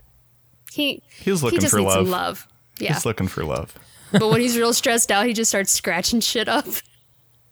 It always cracks me up. But yeah. Well, no, I looked it up because I'm like, Neko-sensei. Well, Neko's cat, obviously. I don't know what it could be. And just in our document, Mandy has in parentheses, I would marry this cat. And I'm like, what cat? So no, that explains it. I would marry this cat. Yeah. I mean, he just needs love. Somebody give that cat some love. Otaku Cop in the chat says, does Hanakawa count? Ooh, good question. That's Black Hanakawa, number 5.5. No. Yes. Black Hanakawa, number 1 for me. number 1 through 4. Obviously, I have Tamayura on the mind because my number 5 cat is Momoneko, which is Peach Cat. Is barely could be considered a cat. It's really just a white pile of fluff. He's a chonky boy, and I love my chonky cats. I mean, if we're being honest, you know, really speaking from the heart, I'm definitely more of a dog boy, but you know, even I can respect the quality of some certain characters and cats. So Momoneko, he fluffs around. Everyone loves him, and he just runs the town. He's kind of the underground mafia leader where everyone just respects the boy, despite his gentle and fluffy demeanor. So very soothing, good cat. Yeah, and Momoneko, as its name would indicate, does look kind of like a peach, sort of. So there's a bit of a pink hue to Momoneko's fluff. All right. Anything else to say about Momoneko, Mason? No, I just want to sell people on Tamayura, and I figure I need to have some pick that will be like no one's ever heard of. Gotcha. I put it on my list while you were talking. Oh, very soft. I'm gonna watch it soon. How many episodes? It's a 4-episode OVA, 2 12-episode seasons, and then like a couple hour-long movies. Okay. But I mean, you'll very quickly know like if the show's for you by the time the OVA is over. But it's so relaxing. Anyway, we can move on. Number 4 here is Chiyo's father from Azumanga. Not sure if it's terrifying, even terrifying. Yeah. Cat. Oh yeah, not even sure if it's a cat really, but it like I don't understand. It's her father. It's just so confusing. I'm surprised you didn't choose Chain Chomp. Yeah. Oh, well, I could have. The one that looks like Chain Chomp. The one that bites people. I thought you were going to say for Mario, what? He's a cat? You know, I thought about it, but that cat's just such a nasty little cat. Like, it doesn't deserve it. So, Chiyo's father, often seen fluffing around the screen, just like drifting randomly through the sky, talking. I mean, it's just bizarre. And it's like flat too, like two-dimensional. I don't know. Chiyo's father is weird. If you've seen Azumanga, you know who I'm talking about. If you haven't seen Azumanga, you probably ought to. You should just go watch it because it is sort of a classic at this point. So yeah, Chiyo's father is totally bizarre. So I think coined as the name as Chiyo's father inside of one of Chiyo's dreams while she's sleeping in class, I believe. Okay, next up. My number 4 is Morgana. Look, guys, I always struggle with going to bed on time. Morgana's got my back. Morgana's always there to remind me, yo, you need to go to bed. Stop working on stuff. Stop playing your farming RPGs. Yeah, stop playing Rune Factory. Go to bed. Morgana, thank you. That's why you're number 4. My number 4 pick, as I indicate my Fooly Cooly poster behind me, is Takun from Fooly Cooly. Not because by himself he's a great character, but I think the sound clip of the actress saying like Takun repeatedly over like my multiple rewatches of that show have just seared into my being, and I just instantly think of him when I think of cats. And he's kind of a pipsqueak, but he's cute enough. He gets number 4 slot. I think I may have forgotten to mention Morgana's for Persona 5 for those who maybe don't know. I guess it's a fair point. Yeah, the game, the animation, the royal, the movie, there's all sorts of stuff. But Phantom Thief, Morgana. Mm-hmm. All right, so number 3 is Gigi from Kiki's Delivery Service. It's just too great. Too classic, too great.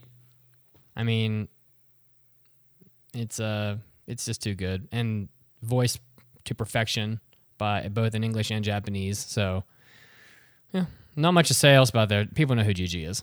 Very, very... probably the most recognizable cat, I would say. Probably the most staple. Yeah. That's about all I have to say. My number 3 is the Kawamoto cats from Sangatsu no Lion. These cats are so cute, and they're desperate for some food.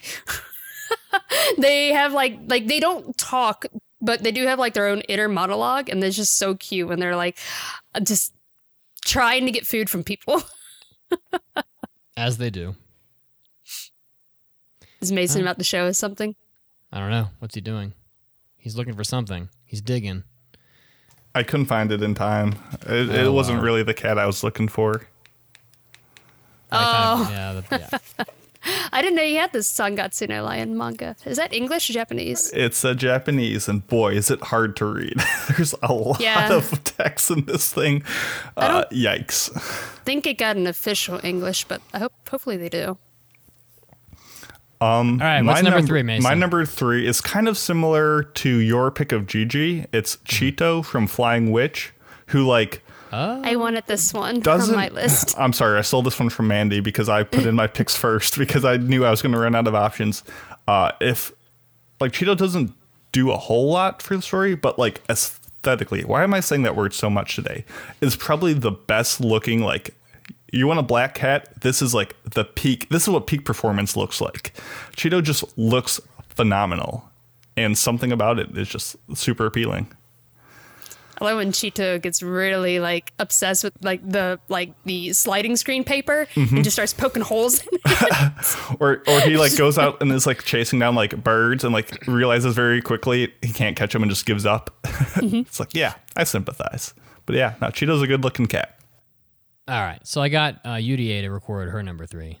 So now, number three favorite is The Baron from Mimi o Sumaseba, Whisper of the Heart by Ghibli. I don't know if this movie was popular other than Japan, but this cat called Baron, I don't know what it's called, is so cool, and I just fell in love.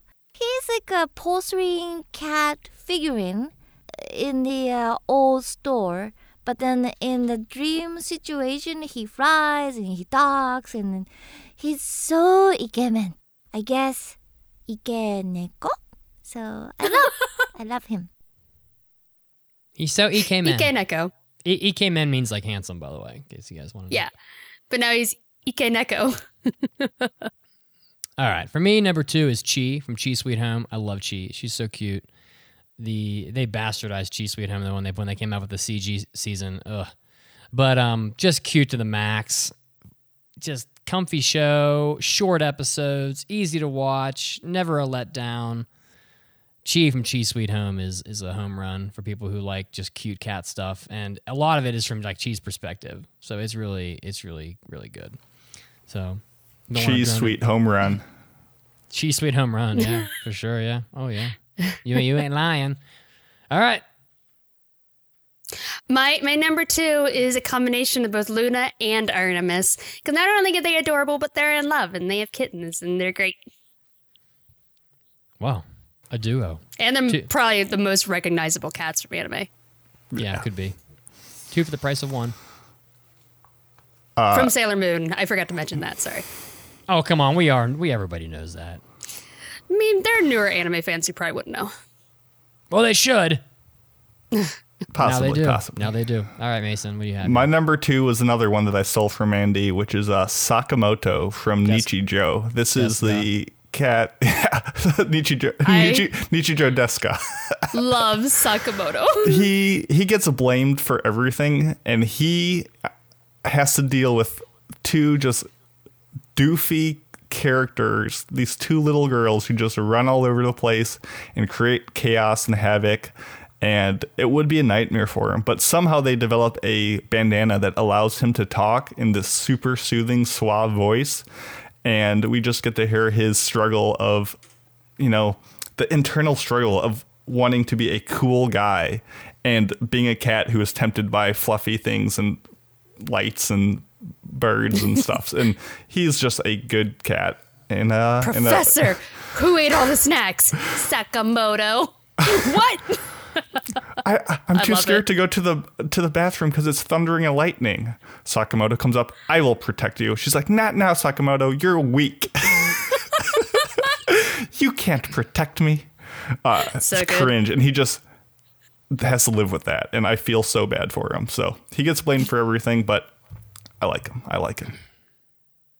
All right. And from UDA. Number two. This goes to Tonari no Totoro. My Neighbor Totoro. Totoro can be my kitten. I just want to rub here and there. Okay, enough of daydreaming. I cannot touch cat anyways. God. I forgot she's allergic to cats. But also, does that look like a cat? I'm not sure if Totoro was a cat or not. She didn't say he was a cat. She said he could be her cat. Which means, that's true. I guess if mentally, you can do enough backflips and gymnastics to say, oh, this is my cat. You know what? It Listen, if you're walking down the street wrong. With Totoro on like a leash or something, and they're like, what's that? And you're like, that's my cat? Yeah. No one's going to... people will just nod their head and be like, okay. UDA is never wrong. That's true, exactly. I pretty much tell UDA, like this is how long the clip should be, because, you know, voice actresses and stuff, and actors, they charge by like the second or by the word. But like she always just does way more than I ask for. And that clip is actually much longer than the one that I just played for you, and in which she does acknowledge that she doesn't know if Totoro's a cat or not. Probably not, but I cut that out because like I'm not going to play two and a half minute clips here. It would be a little long. So I'll allow it. But much like UDA, we are of one mind because my number one is, of course, it's the cat bus from My Neighbor Totoro, because the cat bus just brings tears to my eyes when I see it in theaters, and also when I sit inside the adult-sized cat bus in the Ghibli Museum. And it is indeed, I have experienced it. It is as fluffy as you might expect. Fantastic. The cat bus. As have I. I sat there and it felt right. It felt really good. Did it just change the way you thought about things, Mason? Was it just like, this is... I understand now. It gave me some time to reflect. Yeah. So... I wish I was under the age of 7, so you can actually play on the cat bus in like the Ghibli Museum like Kid Zone. I am a child, I know, but I couldn't disguise myself. I want to see you try to disguise yourself as a child in Japan. And listen, the cat bus is always going to be willing to take you to the Shichi Kokoyama Hospital every time. Okay, next. My number one, no surprise at all whatsoever. Who could have guessed it? It's Nyanko-sensei, of course, from Natsume Yuujincho. God, he is the best cat. I have a big plushie of him. I forgot to bring him. I instead brought my Tachikoma. I don't know why I did that. I wasn't thinking clearly. That's not a cat. Tachikoma could be my cat. Yurie said so. I guess if Totoro can be a cat, so can Tachikoma. Nyanko-sensei is the best. He is a very powerful yokai who is trapped in the body of a little happy cat. And he's just, he's very simple to draw. He's just a big old round chubby cat. He's another chonker. Yeah, but he's always there to protect Natsume. He's a little bit of a tsundere, like a lot of cats are, where he doesn't want to be loved, but it's pretty obvious that he loves Natsume quite a lot. I kept trying to mix lot and big together, and I got bot. Quite a bot. But and he loves his sake. He loves eating. So just make sure you always have snacks there for Nyanko-sensei. All right. He would have been on my list had Mandy not immediately claimed him, deservedly. So I figured the only cat that really best combines everything I like in this world is the collective animal of Banania. All the cats from that series that are just food incarnates as they bounce around, and they're adorable and they're food. And I think that will be enough to justify my inclusion on their list. Okay. Did you know all the Bananias are voiced by Yuki Kaji? All of them? I didn't know all of them. I know. I could be wrong. You could be right. I know the main one is. I'll believe it. That just supports my claim on why they're so good. So, Banania, there you go. Good cats. They're all voiced by Aaron Yeager. I like it. And as you know, and just like UDA chose a non-cat for number two, number one is indeed Jubei from Ninja Scroll. Number one goes to ta-da! Doraemon! Just kidding. When I think about the cat in the anime, Doraemon just came to my heart. So many of great gadgets! I think I want to get the Dokodemo Anywhere door the most since I always run late. With that door, I can be ready and just go there in time. Oh, which gadget you want the most? Tell me, tell me. Oh, fuck. Oh. I don't know. I don't know all his gadgets. Yeah, he's got a bunch of them. But yeah, the Dokodemo door is the... Or the anything pocket is the other big one. Well, I feel like, yeah, but from the pocket comes everything. Or unless you're saying just the concept of a pocket that could hold anything. Either way. Anyway, pouring one out for Cornelius. You know, he'll be missed, so I'm going to go. I'm probably going to hike up Quandary Peak again this weekend, and I'll be spreading half of his ashes up the mountain, and then the other half I think I'm going to plant in like a giant pot and put like a tree in it or something in my living room. So sad times, but let's move on to happier stuff. Mason? Yeah, I guess we could do mine if we want to do another list.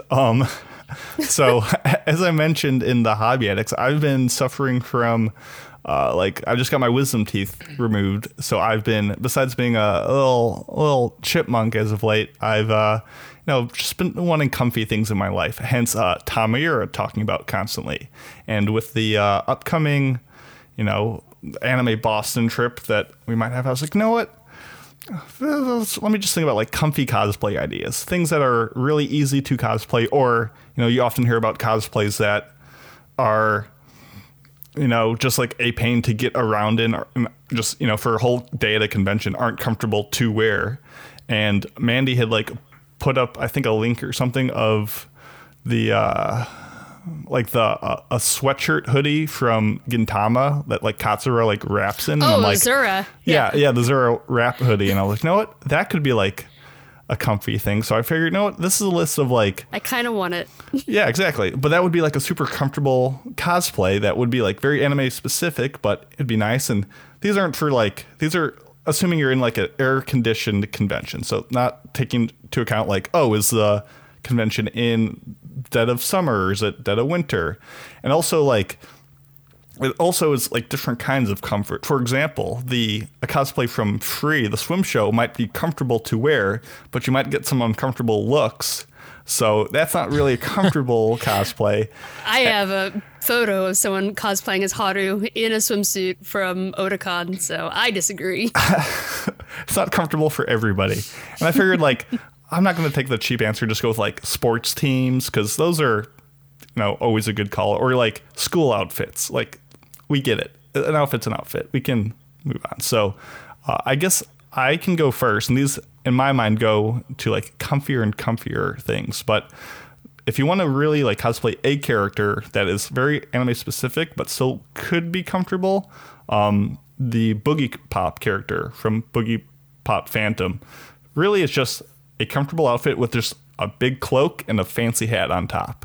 And that would be something that's instantly recognizable, not too hard to make, but pretty easy to get around with, and easy to transport, and you could bundle up the cape and disguise it if you had to go somewhere afterwards. So that's my, I guess we're doing another list, number 5. My number 5 is Snorlax. I mean, look, would it be easy to walk around in? No. But if you're walking around as Snorlax, then you're not cosplaying Snorlax. You just park that shit somewhere and just fall asleep. That's perfect. I imagine you, finding a good spot, camping out, and, sneaking out the hatch in the back, and everyone comes by, and they're like, oh, I loved your Snorlax costume. And you're like, thanks, I wasn't even in it half the day. Yeah, it was just a recording of someone snoring. There you go. Exactly. And it's just a tent, and you can have parties inside. Sticking with the theme here of easy cosplay, I think Dead Yamcha is just great. I can't get enough classic. Of it. Just die Yamcha. Just dress up as Yamcha and just lay on the ground dead. And you could even put a little piece of paper under you that has it's intentionally janky looking, put a piece of paper under you that looks like a crater and just lay there and be dead. And people would just walk past you and take pictures of you. And you don't even have to move. You don't even have to walk. You can just fall asleep there. Done. Perfect cosplay. Nothing could be more accurate of a dead person than someone who's sleeping. Just lay there and be asleep.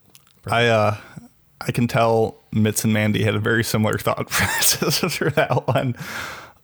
My number four, I figured if we're going with someone else, you could have a two-person cosplay. So these, I had two ideas for these. One was from Girls Last Tour, Cheeto and Yuri's. They just kind of wear parkas and like soldier helmets. That'd be super comfortable to wear. And it'd be a little more detailed, but from Tekken Concrete, the movie, Black and White, the two brothers have a pair of outfits that are kind of just normal clothes with a bunch of jangly like jewelry on it. And that'd be pretty easy to walk around in. So those are two ideas that are kind of fun. My number four was Moriko Morioka from MMO Junkie. I mean, it's just for me. I just go with myself. Exactly. The ultimate cosplay. The ultimate cosplay. I get to go in like jeans and a t-shirt. You really do have to spend like a couple hours the night before preparing by staying up late playing video games. Playing Rune Factory 4? Exactly. Yeah. You don't want to get a good night's sleep or something. That'd be unbelievable. I just came out of a WoW raid and I'm good to go. Exactly. Look, I live this life. It's the best cosplay for me. For me, number four, I think that it's tried and true. Just a Pokemon trainer. Normal clothes, mm-hmm. plus the hat, plus the belt with the Pokeballs on it. Done. I mean... Yep. You could even like throw a Pokeball on the ground and yell. I mean, whatever. It's tried and true. Someone from the Twitch said that too. They're like, yeah, Pokemon trainer. That's the way to go. Yeah, I saw that, and they're not wrong. So, I've done a Pokemon trainer quite a few times. There you go. The proof is in the pudding, or in the Pokeball. So, yeah, I figured number three was for. One just like under a general category of like uniforms. Recent ones that I thought were good would be like the bookseller Honda-kun uniforms. If you had like a bunch of friends to go with just like the apron and all wore like funny stuff on your head, that'd be fun. The Hoseki no Kuni, the gem uniforms, you just get a black pair of shorts and a black t-shirt. Those are pretty easy with a bunch of people. You just wear fancy colored wigs. And kind of odd, the from Cuchu Barranco Trapeze, the doctor's outfit. You just wear a white lab coat with just a really zany tie underneath it and some wacky pants. Boom, you're the doctor. Put on some red specs and you're ready to go. My number three was Tsukimi from Princess Jellyfish, because she's always in just sweatpants. And that's kind of half the reason that inspired this, because in our Fan Art Friday that Carolyn puts on social media, someone posted not the gray sweatpant version of Tsukimi, but just the normal cosplay of it. And it was like, oh, that was real nice. She also has this super comfy alternative. And that was also an excuse to plug people. If you don't draw but do cosplay, send that stuff over to Caroline and she will feature it, because we like seeing that sort of thing. Yeah, her name was... Danny, I believe. Danny Marie. There you go. It looks great, too. It is amazing. Whose turn is it? My turn? It's your turn. The kid from ReZero is pretty easy. He just got a tracksuit on. I say this because ReZero is coming back. His name's Subaru, by the way. It's coming back. It'll be here soon. And I'm sure most of the anime world is waiting for it, considering it's now the 22nd most watched anime ever on MAL. So it's like we're up there with like Bebop at this point. So popular stuff, ReZero, tracksuit. You can put on, and you know what? A tracksuit is something you could probably wear just like casually, like at home or whatever. So I don't know about. I guess I was gonna say I agree though. My number two was all tracksuits. Yato from Noragami. Nino's tracksuit from Arakawa Under the Bridge, like the blue with the white stripes. And if you want to get recent, from If My Favorite Pop Idol Made It to Budokan, I Would Die, Eri Pio has like a salmon pink tracksuit that's also pretty similar to Nino's, and it's a good time. So those are all recognizable enough that people would know what you're doing without looking like a slouch, when in actuality you're just being a slouch that has a nice excuse to wear a tracksuit. My number two was Tanaka-kun from Tanaka-kun is always restless. Wait. Tanaka-kun is always listless. There we go. I missed the word. Takakunawala Kudekura or something. I don't remember. Yeah, you just be Tanaka, and you just got to get a friend to be your Ota, and he just carries you around. It's perfect. That's pretty similar to the Snorlax one. You just have to have a friend strong enough to lug you around the place. The best cosplay is just one of you sleeping. Yeah. Slash being dead. Cosplay. Colored wigs. You could just buy a wig, you know? Just get a crazy wig, put it on. That's it. You don't have to do much else. People will look at you and they'll go, well, what character is that? You're almost like trolling people with it. Oh, you haven't heard of this character? Noob. Exactly. There you go. Get that elitism points. Yeah, just get like a just get a wig of like Super Saiyan hair and put it on. Like it probably costs you like $25, and then you can a cheap wig and you stick it on. There you go. Yeah, there you go. Finally, though, the comfiest cosplay of all time, without question, guaranteed winner. The Bear Kigurumi from Serial Experiments Lane. In such a dark, depressing show, for them to have just an outfit that calms me so much. Ooh, it's very nice. It's very nice. I want one. I want to be the bear. I want to be that comfortable in my life. And Lane. What a depressing damn it. What just a depressing anime. Just, wow. My number one was any of the girls from Late Back Camp. You just got to get a big comfy blanket, wrap yourself up. You're good to go. There you go. And that's very true. And for ease of use, you know, it doesn't matter what it is. If you don't want to put forth a damn bit of effort, just buy a costume on eBay. Just be one of those people. Go buy like a Hidden Leaf Village ninja costume for like $50 and just call it a damn day. You know, everyone will look at you and they'll say, "Look at this guy. He didn't want to do anything. He didn't want to put forth any effort at all. But man, that costume looks good." There you go. Don't be that guy that goes into the cosplay contest with like the costume that you bought online, because everybody knows you bought it. So it's one thing if you want to look like a ninja without putting in much effort, but it's another thing if you want to try to win a prize for that. Just don't do it. And that's it. There you go. There's there's cosplay advice from a guy who's never cosplayed before. Yeah, let's do it. Alrighty. First of all, I want to say that I have a video of a ferret that's been running on just repeat for like the past like 10 minutes, and it's still giving me so much joy in life. It's just bouncing along. Anyways, ferret cosplay win. I do not have any rankings. I'm sorry. Mine was just... You know what? Good. I had some topics that I wrote down from like stuff that I just saw in the news, and one of them I noticed that I want to say very popular, but I'm also not like really well versed with manhwas, like Korean manga. But as far as I know, these two are probably two of the most popular ones that I know of. And there are two Korean manhwas, Noblesse and Tower of God. They're getting anime adaptations from Japanese studios, which was really... I don't know, interesting for me, because I could not think of, I could be wrong, but I couldn't think of any manhwas that had received anime adaptations.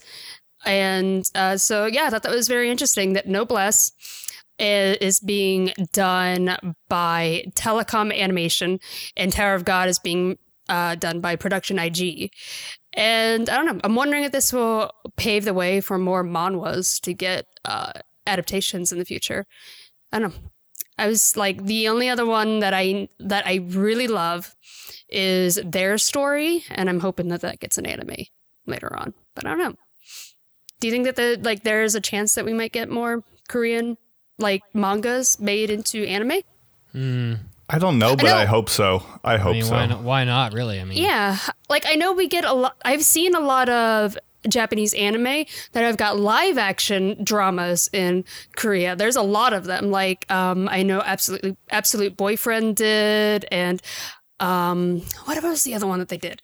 I don't think they did Tokyo Tarareba Girls. That one was Japanese, but there was another one that was like a drama that they did. I can't remember. But then there was also like Old Boy and I don't know. So good. Yeah, there's a lot of them that get live actions, but this is the first time I've ever heard of a manhwa getting a Japanese anime. So I don't know. I think that's interesting.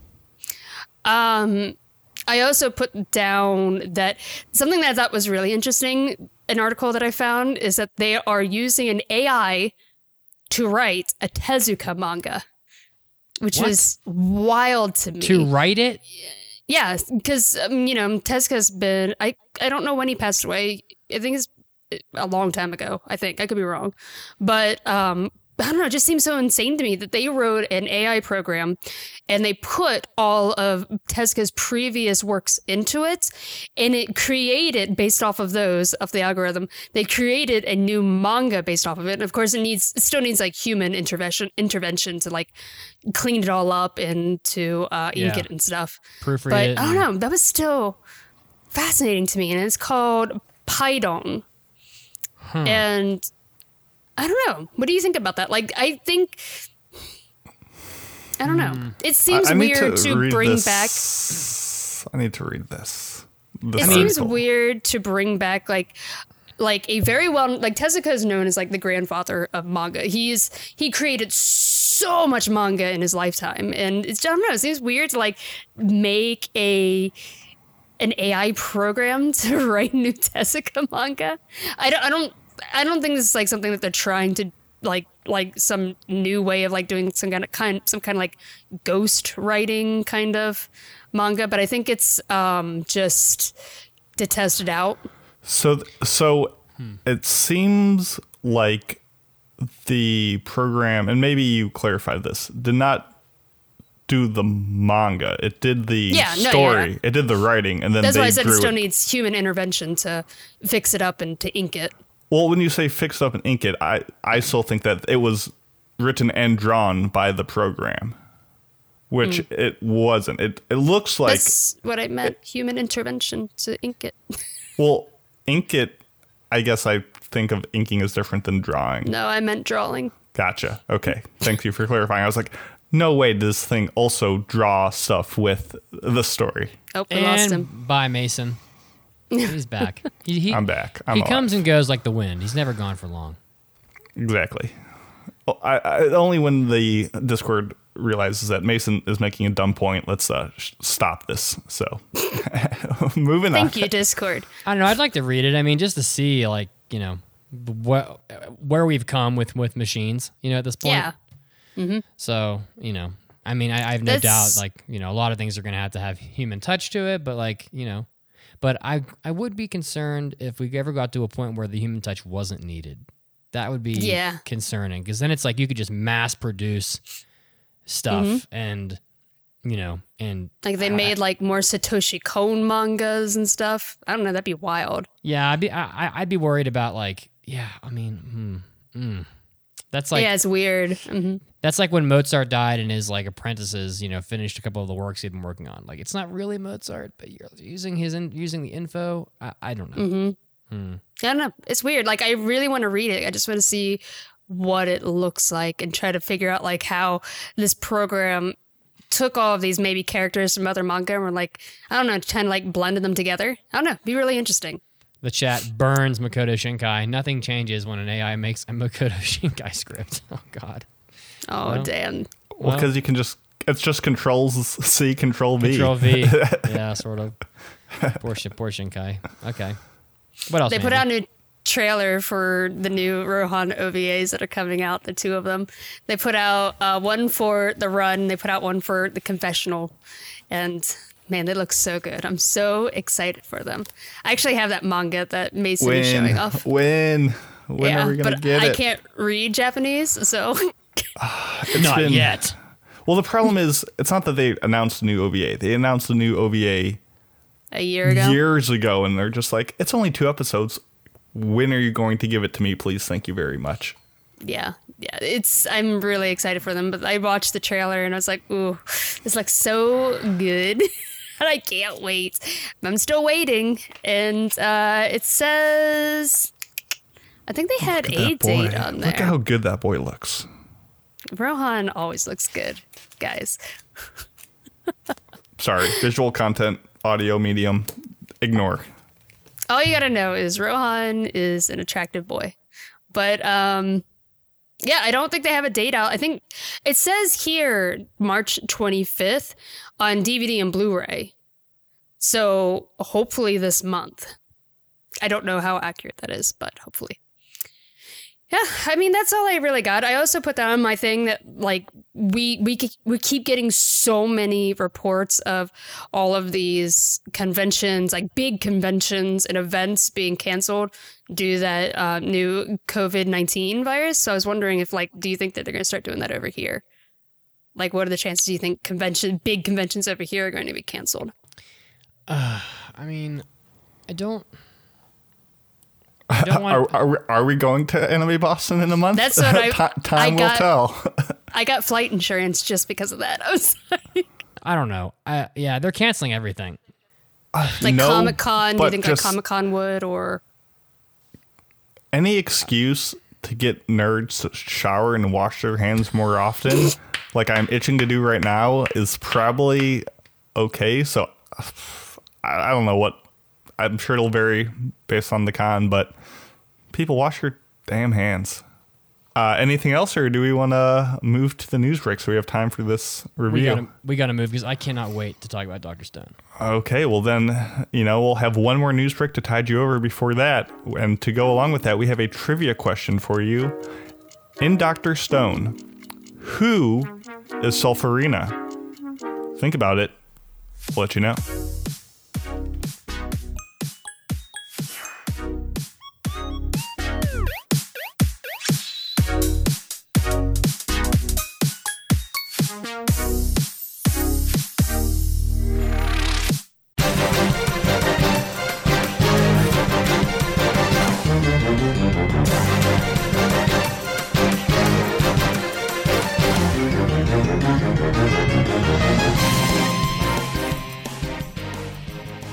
Hey guys, Mitsuki is back one more time, bringing you your anime news, this time starting off with Manga Entertainment's Q2 2020 release schedule for those of you that are big fans of DVDs out there. Starting off with some March releases, Star Blazer, Battleship Yamato $21.99 coming out on Blu-ray, Attack on Titan Season 3 Part 2 coming out in a Blu-ray collection, Hellsing Ultimate, Black Clover, That Time I Got Reincarnated as a Slime, all getting Blu-ray releases. In April, you're going to have Fire Force, episodes 1 through 12 in Blu-ray. More Star Blazers, Battleship Yamato 2202, Part 1 coming out, parts 1 through 13 on Blu-ray. In April, you're going to have titles such as Wise Man's Grandchild, which was nominated in our anime Oscars for some awards. And in May, you're going to have Black Clover, Fairy Tail, Boruto, and Radiant, all getting Blu-ray releases. Next up, very exciting news for me personally. Joe Hisaishi had announced that he was putting on a concert where he would be personally conducting the event in Wembley Stadium over in London this fall. And if you are lucky enough to somehow find tickets to this event, you'll be able to watch it at the Wembley Arena to the event titled Joe Hisaishi, The Music of Studio Ghibli Live, starting at 6:30. And the event is going to be on September 19th. Looks like most of the tickets sold out during the pre-sale, as I heard that people were unable to buy tickets even 2 hours after they went on sale due to the actual release. But if you're able to find tickets somehow, maybe you'll find them on a resale market somewhere. Next up, the 24th Tezuka Cultural Awards nominees have been announced. This is a pretty significant award that recognizes the manga that best follow in the traditions of Tezuka, those going to Demon Slayer and Kodama Maria, Bungaku Shusei, Alna of the Emplacement, Spy X Family, Link's No Lantern, The Blue Period, Sarissa of Noctilucent Cloud, and A Brief History of Robo Sapiens. If you're a fan of manga, you might want to check out these titles as they seem to be getting some special recognition from the Tezuka Cultural Prize Awards. And lastly, coronavirus just continues to scare everybody, and it looks like the coronavirus has now caused the cancellation of the Anime Japan 2020 event due to, health concerns.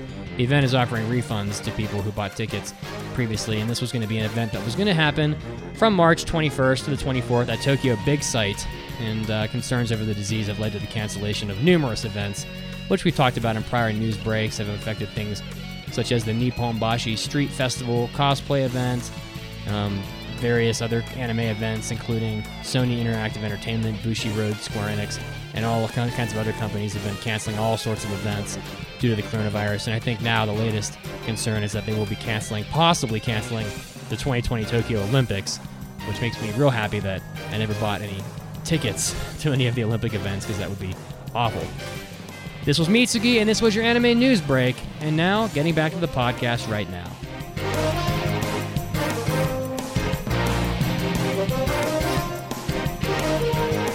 Hey addicts, podcasting is hard. It takes a lot of work, dedication, time, and money to keep the show running the way we want for all of you wacky anime addicts out there. But even more than all this, it helps to have support from you, the listeners, so we feel the love, but also so we can keep the lights on. If you've been enjoying the podcast and want to support the show, you can head over to aaapodcast.com/join or Patreon to throw us a couple of dollars. A little bit goes a long way, and we'll reward you with our extra content. 8 additional episodes of After Parties, Hobby Addicts, and of course, hentai episodes per month. With all this money, we can buy me a pizza. We can make sure Manny never runs out of manga. I can finally buy that pompadour I've always wanted. And I can dig the anime pit of hell just a little bit deeper. Help us stay in business, and we'll help your ear holes with tons of extra content to enjoy. Head over to aaapodcast.com/join now to support the podcast. And thank you. この番組は Jlist.com の提供でお送りします。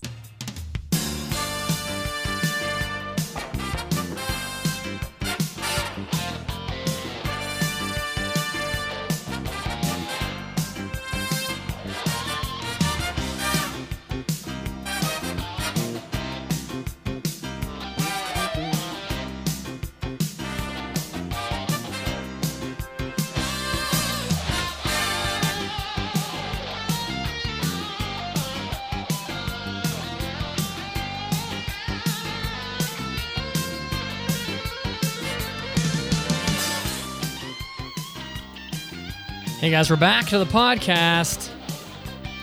Intro trivia question here for you. And Dr. Stone, who is Solferina? I actually took this off the Dr. Stone wiki. Solferina is the name of the embodiment of the emerald green spring, a hot spring that emits a deadly poisonous gas consisting of hydrogen sulfide and sulfur dioxide. Bonus points if you do the chemical compounds. All right.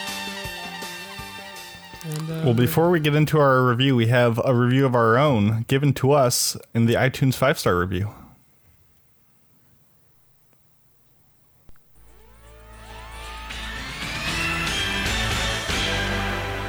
It's time for iTunes review.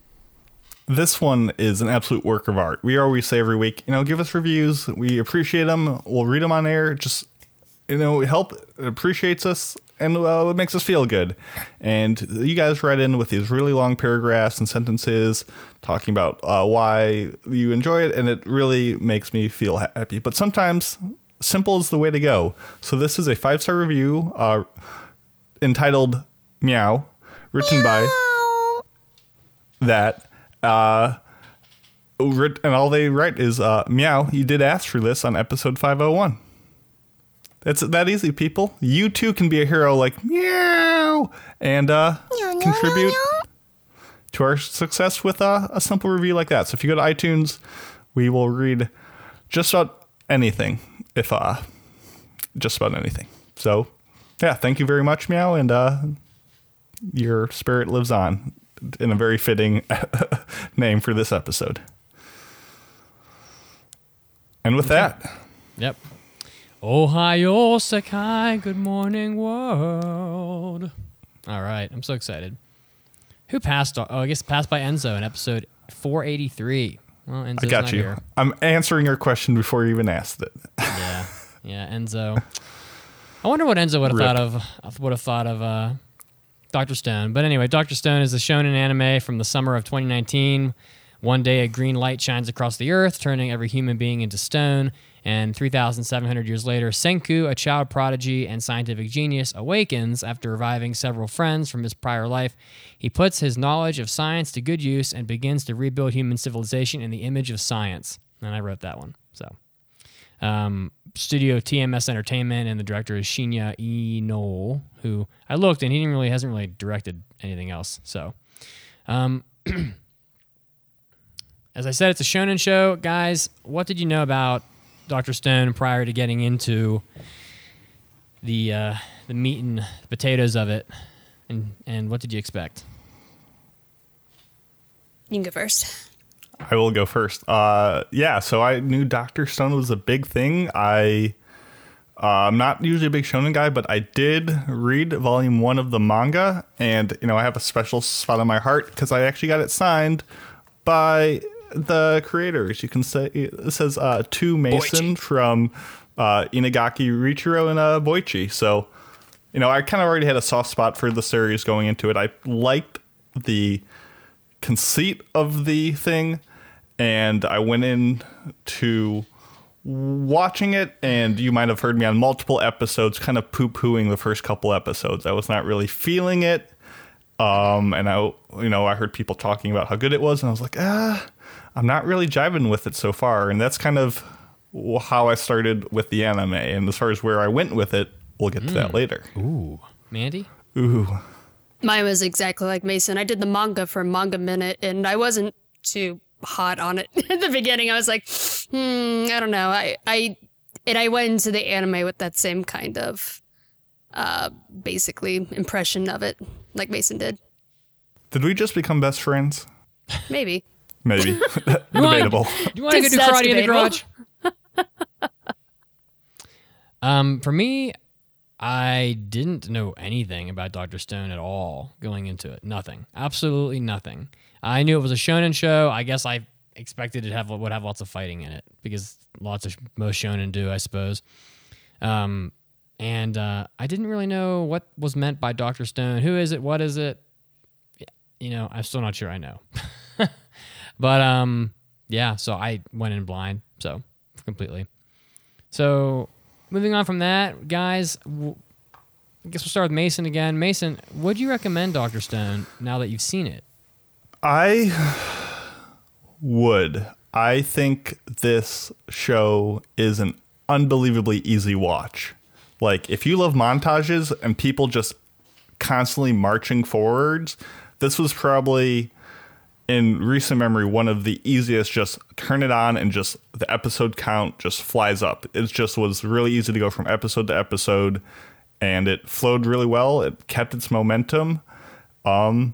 It's like, I think Mitz will talk about it. It's not a typical shonen, and it was kind of a refreshing take on it, and I think it's worth giving a shot. It probably needs 4 episodes for you to really feel like, is it your cup of tea or not? It felt like it took a little bit of stewing. It gives the premise right up front, but it takes a while before it hits its stride. So I'd say a 4 or 5 episode test, but I'd recommend giving it a shot because it is a big name one and people will talk about it and it will have more content. So give it a shot. It won't hurt. Yeah, I think another season was already announced. So I'm not season. Sure. Season 2 and the movie, ? Yeah, I'm not sure when that's coming, but I kind of guessed summer because the last one came out in the summer, but I don't really know. Mandy, what do you think? Yeah, I think I'm about the exact same as Mason. Again, that it is definitely one of the bigger shonen that are recent shonen, and it is very different than all of the other ones that I've seen. It approaches, like, I don't know, it's weird because it still has some of those shonen tropes in it, but it's trying to tackle them from the viewpoint of like science that is grounded in reality, and I don't know, it's it was interesting. I think there's a few arcs in there that lost me. Maybe they just didn't land well with me, but I definitely see why they're so big among a lot of the shonen fans. So if you like shonen and you want something that's different, I definitely recommend checking it out. And as for me, as Mason said, Dr. Stone is an amazingly easy watch. It's the only time I felt sad or disappointed during Dr. Stone was when it was over. To be honest, I just didn't. I don't think I never wanted it to end. I just wanted it to go on forever. I enjoyed watching this so much. It was so much fun, so easy to watch, so just just bingeable, just unexpected. Like, I don't know if I've ever seen an anime like this before. And just, I don't know. I mean, it was just great. Like, I recommend it for pretty much any audience. I think that if you, it really picks up once they get to like the science village, and that's about the point where and that's like episode 5 or 6. So you got to give it the 5 or 6 episodes. And then if you don't like it by then, maybe you say bye-bye, but hopefully that won't happen. So yeah, I recommend it. I think it's a ton of fun. It was a ton of fun and a pop culture place and time, I guess I would say. So you'll be able to be part of the conversation, you know, as it grows in popularity, if it grows in popularity. So anything else you guys want to say before we just spoil it all? No, I think I'm ready to go. Okay. Spoilers are coming. Oh my God. All right. So Dr. Stone. So like I said, the science village is where I thought that this anime really picked up its feet and started becoming a lot of fun. And they've put so much off until like later seasons in this anime. I'm not really sure. And it's like one of the few times where I'm watching a show and I don't feel like I know specifically where it's going to be, where it's going to go. You know, I don't know if that makes sense. Like, some of the stuff I've watched, you know, there's a lot, it's always full of tournaments, and it's, you know, you just kind of know where these shonen shows are going half the time. But Dr. Stone, it's like the plot line is such that they're just pretty content, just having fun, rebuilding civilization, albeit with a lot of suspension or disbelief.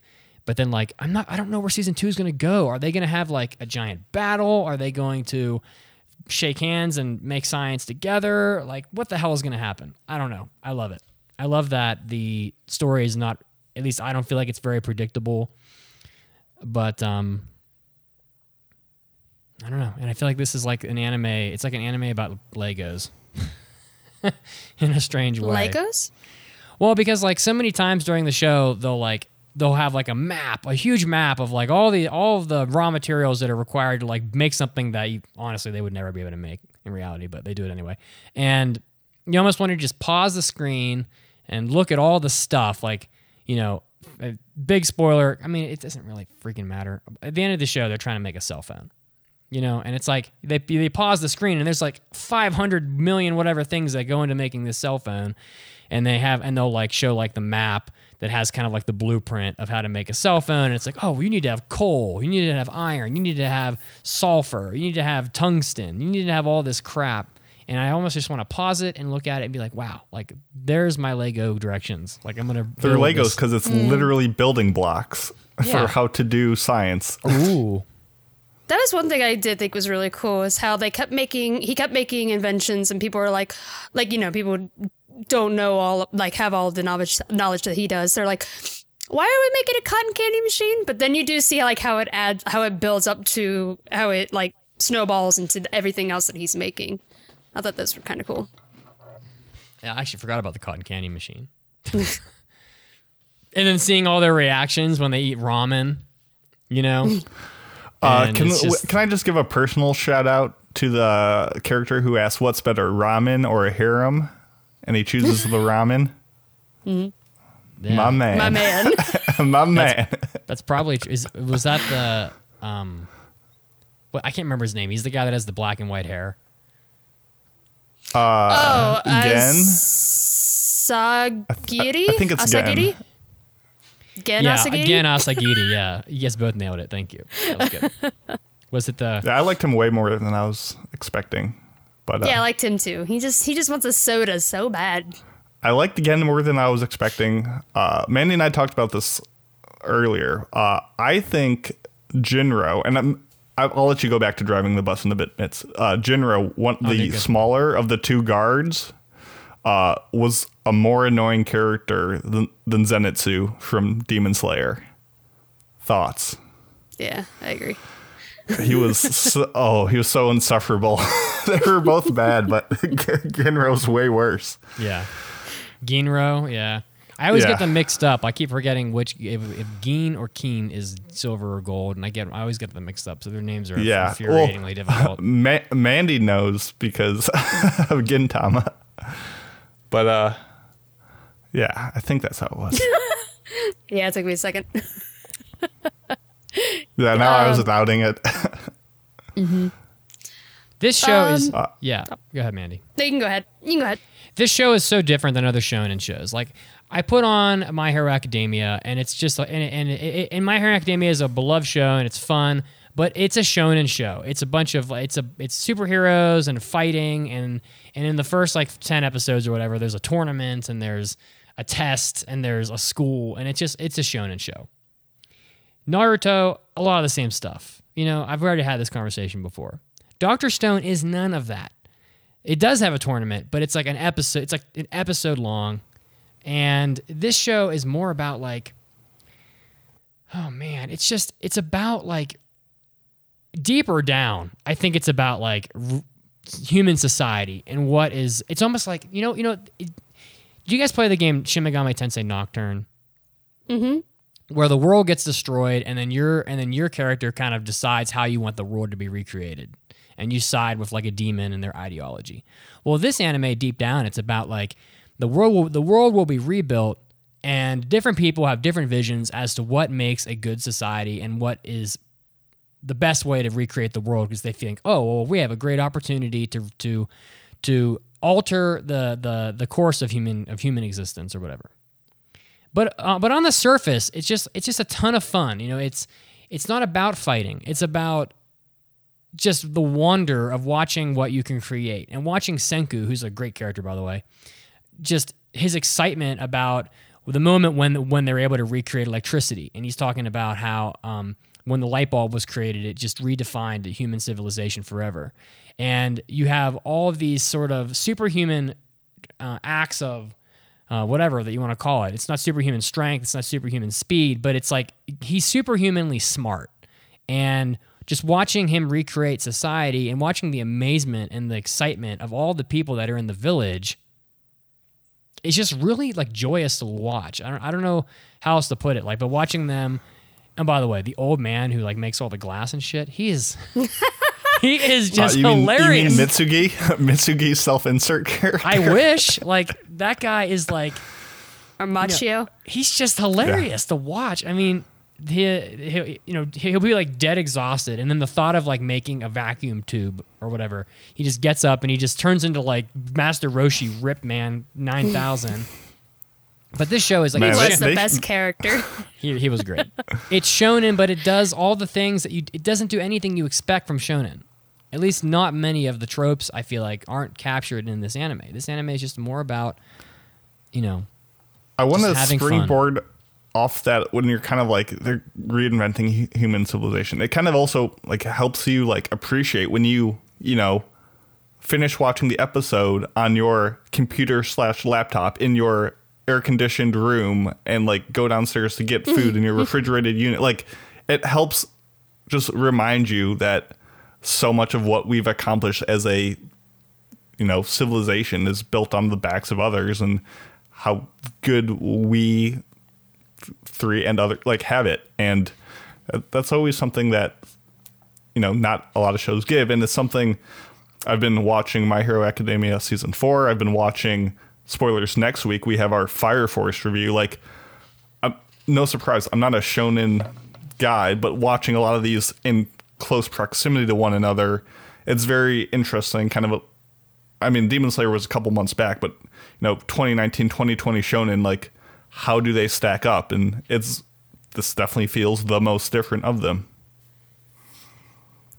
I don't know, maybe I'm alone in this, but I felt the village arc was my least favorite part. I don't know, because in the beginning, I really loved the backgrounds. They had some really fantastic backgrounds, and the art was really nice in the beginning. I don't know, when we got to the village arc, I felt we got less of the really, interesting looking environments, and I don't know. And then I was sad because Taiju just disappeared through that whole arc, and they just got Yuzuriyo back. I was I don't know. It was weird for me. I guess my response would be, I don't disagree. We went to the village arc, and my first thought was, oh, we're going to have to deal with a bunch of dumb primitives for many episodes. And honestly, like, they weren't as, like, dumb Neanderthalic people as I was expecting. And I thought that played well. I agree that it got kind of stale with its location. Yeah. I didn't mind Taiju leaving. I think the show, but I think that was just because the show, in my mind, improved after he left. So I agree that the arcs were weaker in the village, but it had by far my individual, like, favorite moments of the show.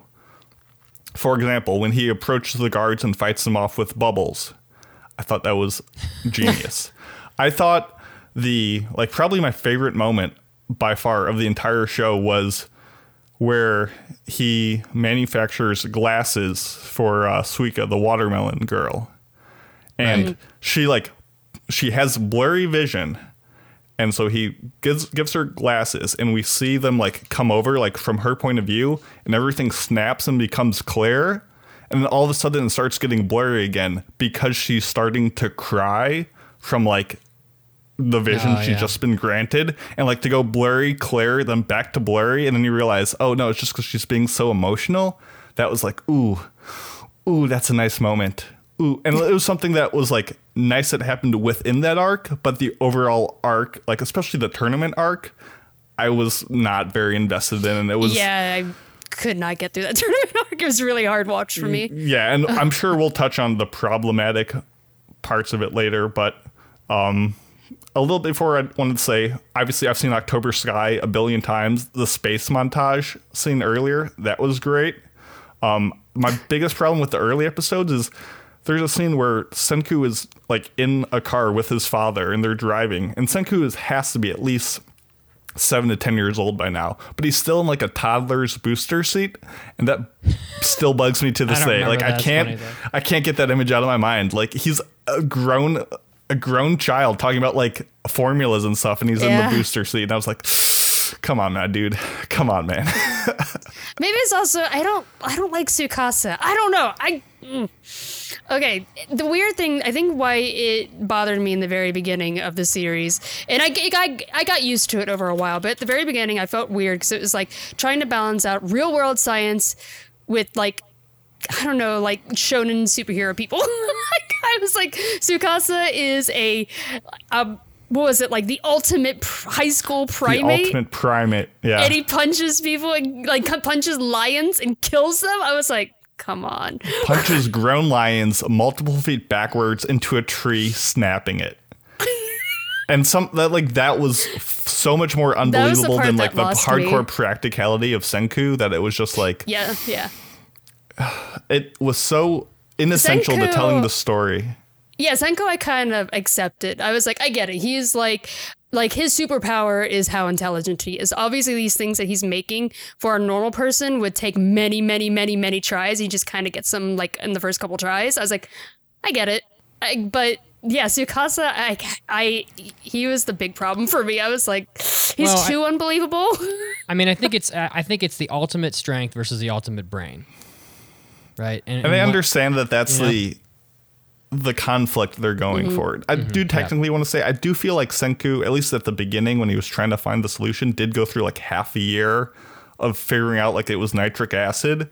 But I'm just saying, when your conceit of people are magically frozen in time for 4,000 years and coronavirus bat droppings is what saves them, when that's more like less, or when that's less of a stretch than your antagonist being so OP physically. Yeah, I don't know. Like, they could have just reeled it in a bit, and maybe it'll work out better when we really get the conflict in future seasons. But so I don't know. It's just, yeah, I see your point. I think that for me, I think I liked all of the show. The only thought, the village arc I really enjoyed because it introduced a lot of characters that I enjoyed a lot. For example, Chrome is one of my favorite characters in the show. And his just enthusiasm and childlike wonder at everything is just totally infectious.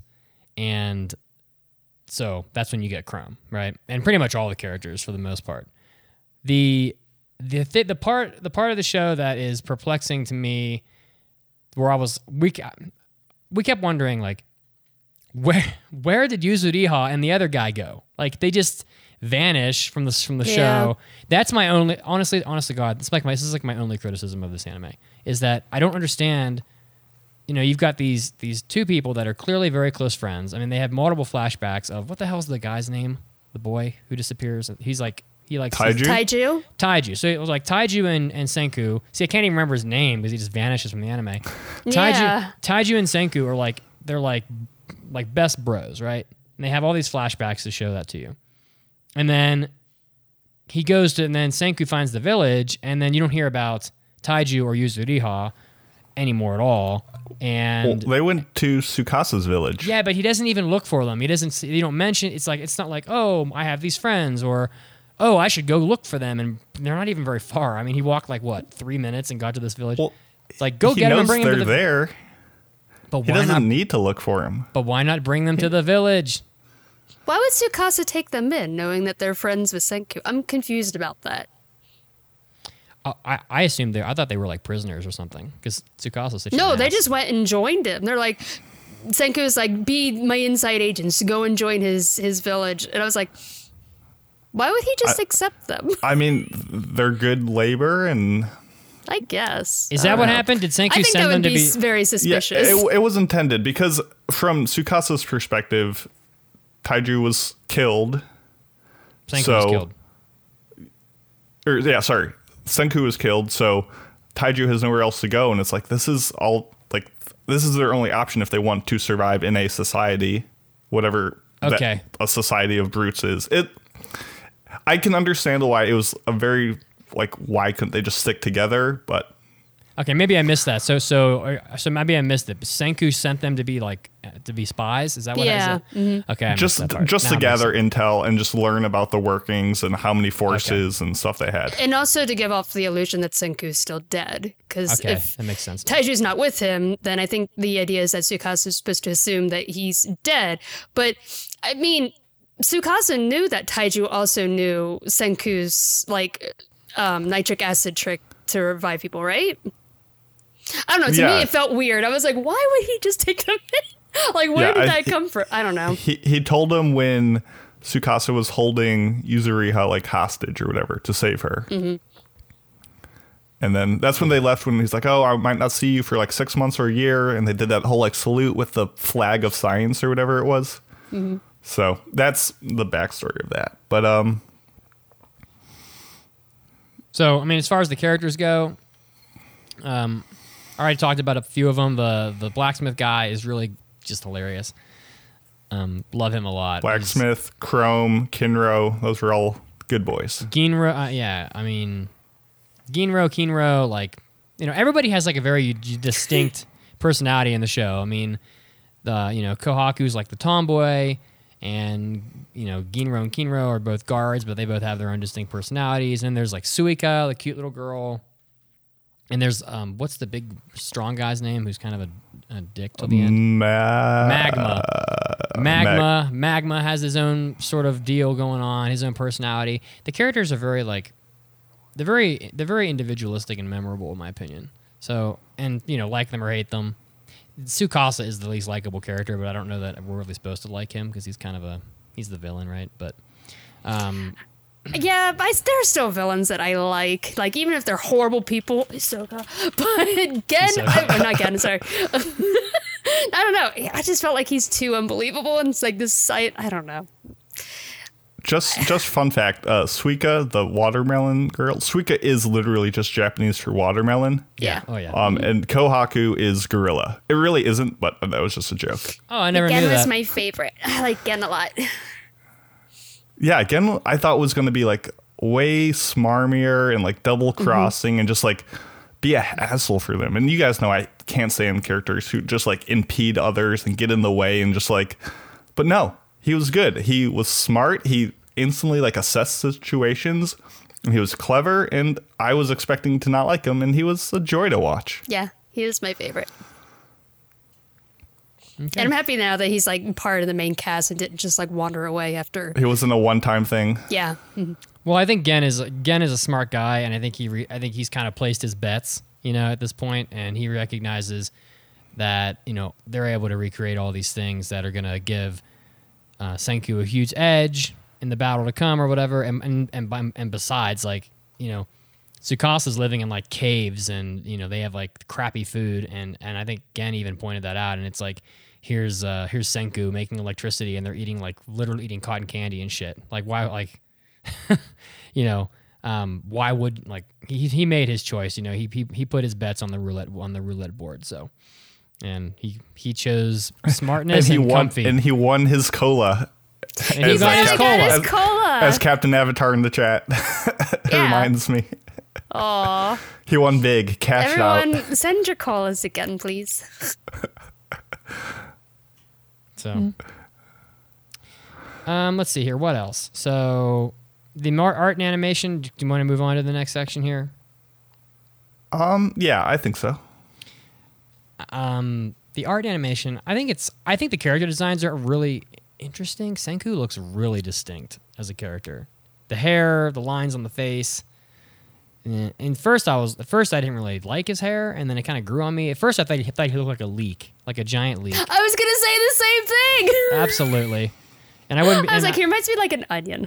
Yeah, he's like an onion. Like, I mean, he just looks like a green onion. And there's no way to get around it. And I wouldn't be surprised at all if the artist was like, "Oh yeah, totally, that's what I was going for." But what is now? the thing that gets me is like the female characters' designs look very. The modeling is bizarre. Aliens. They're all alien. It's bizarre. They're not like.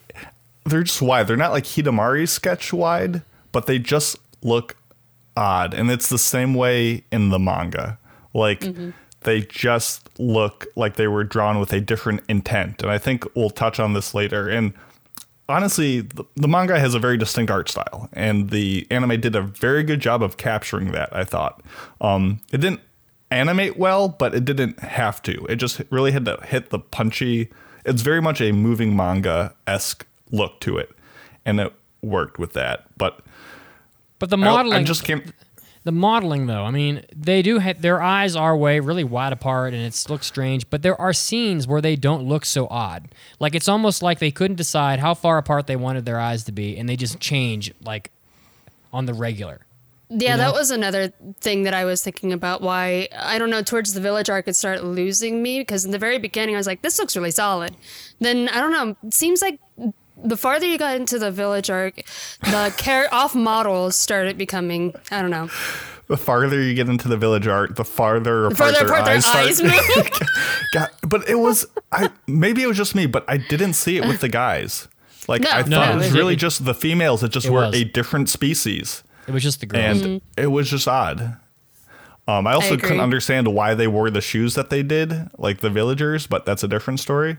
But it wasn't just like, the girls, like the eyes, like just they were always drawn with these weird poses, with these, I know it's shonen, but these outfits that were just so different than what it just felt wrong watching. And especially in Tsukasa, where they had like literal like stables of women, just like for implied they're there for their bodies for these strong men to be around. Like, it was just not a good look. And I'm probably spoiling some points, but like this whole, hey, we're going to have a tournament arc. Well, I guess I'm stealing points from you, but what's the prize for winning the tournament? The bride. Like, it's just, I don't know. Yeah. Well, I mean, I can't really defend having girls in cages, you know, because it's obvious, but they are like cavemen, you know, so in regards to like the tournament, I mean, It is like agreed. Their tribal tradition. So at least she's not in a cage, and most of that section of the show is about trying to save her. So true, I mean, and you could definitely make that historical point to it. But I think had they paired Senku's scientific advancement with the cultural advancement of, hey, let's make progress and treat people more evenly, that would have been like, hey. No, as much as we're succeeding in this road, we're also succeeding in being good people. That would have been perhaps a little more beneficial. But even in the manga, there's just, this is how they're drawn. This is how they look. And usually Ihara gets way more. They just spent, you can tell Boichi just spent more time on those models. And it's like, no, can you blame an anime for adapting a manga that well? I say yes. I think it was just a bad look, and I didn't like it then. I don't like it now. It's just not my aesthetic. It's a little distasteful in my mind, and it soured my enjoyment. Well, I can't really defend all of these things, but going back to the tournament, you know, at that point in the anime, Senku was still an outsider and was definitely picking his battles of even trying to like win these people over. So absolutely, it might have been a little much to be like, I am now your leader, and now I am going to change all of your, you know, because culture is a difficult thing to change in reality. And so, like, you know, maybe it's a bit of battle picking, you know, where it's like, you know, we can't change everything about them at the same time. But, you know, I can't, you know, I'm not going to try to defend everything that you've mentioned, but that one point I might, you know, cast my dice on that one. But no, I see your point. I can understand all sides. I just didn't play to my liking, and that was my point. How about the music? I think it would... Oh, never mind. No, go ahead. Oh, no, it wasn't important. I was just going to say... I think Mason actually already said it, that it would have sat a lot better if they addressed it vocally. I don't know. But I understand what Mason's saying. Like... I was saying adjusted vocally, like if Senku, after he became leader, was like, hey, guys, why don't we get rid of this patriarchal society or like, you know, system? I don't know. And who knows? Season 2, they've got time to do it. But yeah, mm-hmm. I think it stems from a deeper, I'm not going to say the word, a deeper aesthetic? design choice that they had put in from day 0 of the manga that kept on going. But I didn't listen to the soundtrack a whole lot. I thought the music was really good. I wasn't blown away by it. Oh, really? Yeah. I thought fine. I specifically thought the second ending theme was awesome. It's you know, the opening and ending theme songs I thought were really good, you know. And it's been a while since I actually like took the time to pull up a like anime theme song that I'd recently listened to in the car. I'm more likely to like type in 1990s anime opening playlist and just like let YouTube roll through like 100 songs. But like it's been a while since I specifically typed in the song like Dr. Stone ending 2 and put it on in the shower, you know, and that happened a few times. So I don't know, something about that I guess song is kind of very catchy for me. But I honestly can't even recall the music from in the show itself. So, I was going to say, I should be honest. This was such an easy watch that I marathoned this and I didn't watch a single opening or ending. So I was only talking about the soundtrack out, to the main stuff. I didn't want to be spoiled to like what they would create, because I figured they would show like flashes of like the stuff that he was making. Yeah. Oh, gotcha. I understand. No, I thought the first OP was really good. I can't remember what the second OP was, though. I don't think that one didn't hit me nearly as much, because now I can't even remember what it sounded like. It's the one where he does the Rocky pose at the end, where he kind of punches up into the air. But that's... Oh, yeah. But no, I thought the music overall in the series was pretty good. I don't know who did it, though. I don't remember who the music composer was. One was by Pelican Fan Club, and... the ending theme. That was the OP. Yeah, and the ending theme that I like is by a single guy. I can't remember his name. And maybe that's just because I should have gone back and watched the OPs and EDs, but like the main soundtrack to the show, I guess when compared to Fire Force and My Hero Academia, I thought, spoilers, that this was the weakest of the trio. But we'll get to that next week. Tatsuya Kato is the music composer. You guys want to make any final comments? Free. He did the music in Free. That's my final comment. Yeah. That's your final comment? No, I have no more final comments. I'm ready to score. Yeah, Mandy? Nope, I'm good. I was just looking at all the other stuff that he's done. Well, you've been going first, Mason, the whole time, so why don't you go ahead? I'll go first. End of the day, this show succeeded. It had a lot of momentum. It was an easy watch. I've said it 1,000 times. It had enough touching moments that it gave me a little more depth. It could have been way more shallow with, hey, this episode we're making this. Next episode we're making this. Like, it gave a little more personality to people that I liked. It avoided some pitfalls that could have hurt my enjoyment. I wouldn't put it on my personal top 10 of the year, but I felt like it failed more just to match what I was looking for in a show than it like failed what it was going for. I feel like it hit its targets. I just didn't care about those targets as much. Okay. I'm not disappointed where it ended. Like, it ended, right before a big climax, but I felt like we still got the closure that we needed, and it gave me hype. And I will definitely check out the confirmed season 2 when that comes out. I'll give it a shot. At the end of the day, imparting the goodwill that I have on the creators for complimenting my t-shirt when they signed my manga. Factoring that into account, I'm going to give this a very strong 3 out of 5. This was a refreshing addition to Shonen, and I think is good to have, and it had a lot of good messages. There was just enough single point of problematic moments that I just can't throw my full weight behind. So 3. I didn't think of a clever. What's the lever? Whatever the third number on the periodic table is, out of 5. Let me look it up. It's not nitrogen. I think it's not nitric acid.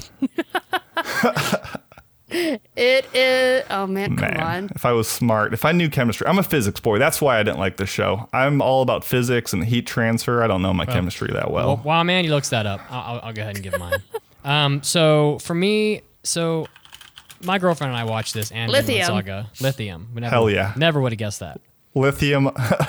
Oh, wait a second. Go ahead. We both watched this together, mostly in binge format and chunky binge, maybe 5, over the course of a couple weeks. And shockingly, we both enjoyed this more than Vinland Saga. I don't know if I'd say it was a better written show or whatever, but as far as just the sheer enjoyment level, I think we both enjoyed this one a little more. And the show is it was just entertaining from start to finish. We didn't even talk about the section where they go to the sulfuric acid lake and put on makeshift gas masks. And I mean, gosh, this show just hit me in a spot that I haven't been hidden in a while. And it's watching Fire Force back to back with this was almost like a joke. It's just they're an ocean apart, and in terms of at least the enjoyment level for me. And I don't know, I just loved every single episode. The theme songs were good, the characters were great, and it ended just in that cliffhanger spot where I just can't freaking wait to see what's going to happen next. And unlike a lot of other shonen shows, I can't honestly say I know what's going to happen. I don't know how it's going to move from where it is at the moment. I can make guesses, but I'd be just doing just that. Dr. Stone was awesome. I'm giving it. I'm gonna give it. It gave Vinland Saga a 5. Yeah, I'm giving it 5 turns of the water wheel. 5 levels up of hydroelectric power out of 5, because they went from like hand churning cranks to to all the way to having pistons that were turned by the water wheel. So I'm giving it 5 levels of hydroelectric out of 5. The first ever boron out of boron review in the history of the AAA podcast. I don't know what that means, but that's atomic number 5. Oh, okay. All right. Not Mandy. To be confused with the Mambo number 5. Oh, geez. Oh no. You're welcome. Didn't see that coming. Having that stuck in your head. Yeah. Thanks, Mason. I think I'm exactly where Mason is. I don't know. I enjoyed parts of it. I think the village arc started to lose me, and I don't know. The Tsukiya or Tsukasa. I don't know why I was. Never mind. I was trying. I almost said the. What was her name in Attack on Titan? Is it Tsukasa? Mikasa. Tsukasa. Look. Oh, Mason liked that one. Shit.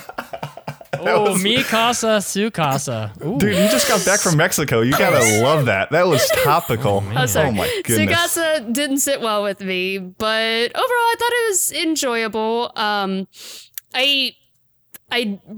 liked the art style at the beginning, but I felt like it started to get a bit wonky later on. Again, like Mason said, pretty much all of my points are exactly what Mason said. Because we kind of hit the same, I don't know, we were on the exact same level on this one. So I'd give it a solid lithium out of boron. Cokes for Gen. Please give him. Give him more. Sorry, go ahead. People are just going to be like, oh, you guys don't know chemistry. That's why you didn't like the show. And you're not wrong, but that...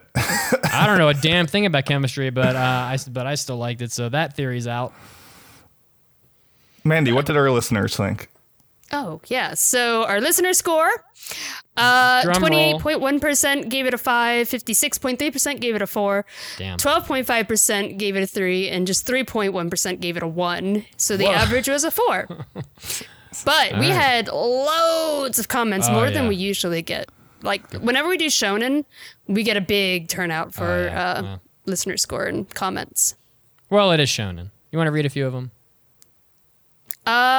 Sure. I'm skipping over the anonymous ones. A lot of people put in anonymous ones. That's fine. I put them on the list, but if you would like us to read yours, please put in your name. But Amphi75 says, this show has become one of my favorites. I fell in love with the characters, especially Senku and Chrome. As a good food scientist, I was especially excited about the ramen episode. I hope this show inspires many to get excited about the power of science. Kyman Parker writes, definitely a unique take on the typical shonen genre. It was nice having something different to mix up the typical tropes of shonen shows up with. It also has so many interesting characters and contrasting ideals that it makes the one watching question what the new way to shape humanity should be. I'm with Mitz. Stephen Hall wrote, Dr. Stone was such a fun show, great action, compelling characters, and the story draws you in. I'm 10 billion% ready for more. I love that, 10 billion%. Was it Hyakuoku. Yeah. Well, that's a number. That's a number you don't hear often. God, anyway. They're counting with 4 digits messes me up every time. And with that, I think that's it. We have been going for quite a long time, but I think this was a fun episode. At least I had fun. I did. Mandy, quote of the episode. Oh yeah, crushed it. That was golden. Fadeaway shot at the buzzer, putting us all to shame. Thank you, Yuri, for all the adorable drops with the cats. As always, you can find us at aaapodcast.com, where you can create an account to hear our Hobby Addict episodes, or After Party episodes, and the Hentai episode that we are about to do. And I think this one's going to be a doozy. I think this is going to be a real fun one. I had a good hentai, guys. It was full of singing and all sorts of debauchery. iTunes, give us a 5-star review. We've proven it doesn't have to be a full paragraph. It takes 2 seconds out of your day, and we will love you for at least forever. Facebook, Discord, you all know the drill. Come to Twitch, see us live, and that will do it, my friends. Mandy, Mitz, anything else? Are we good to go? Negative. We're good to go. You can come find me on Twitter at @AA_Mandy with an I. I talk about ferrets. I am Ferret Power. I am at Pope Mitsugi. See you guys next week. Bye, guys. Have a good one, everyone. Bye-bye. Thanks so much for hanging out. Have a good week.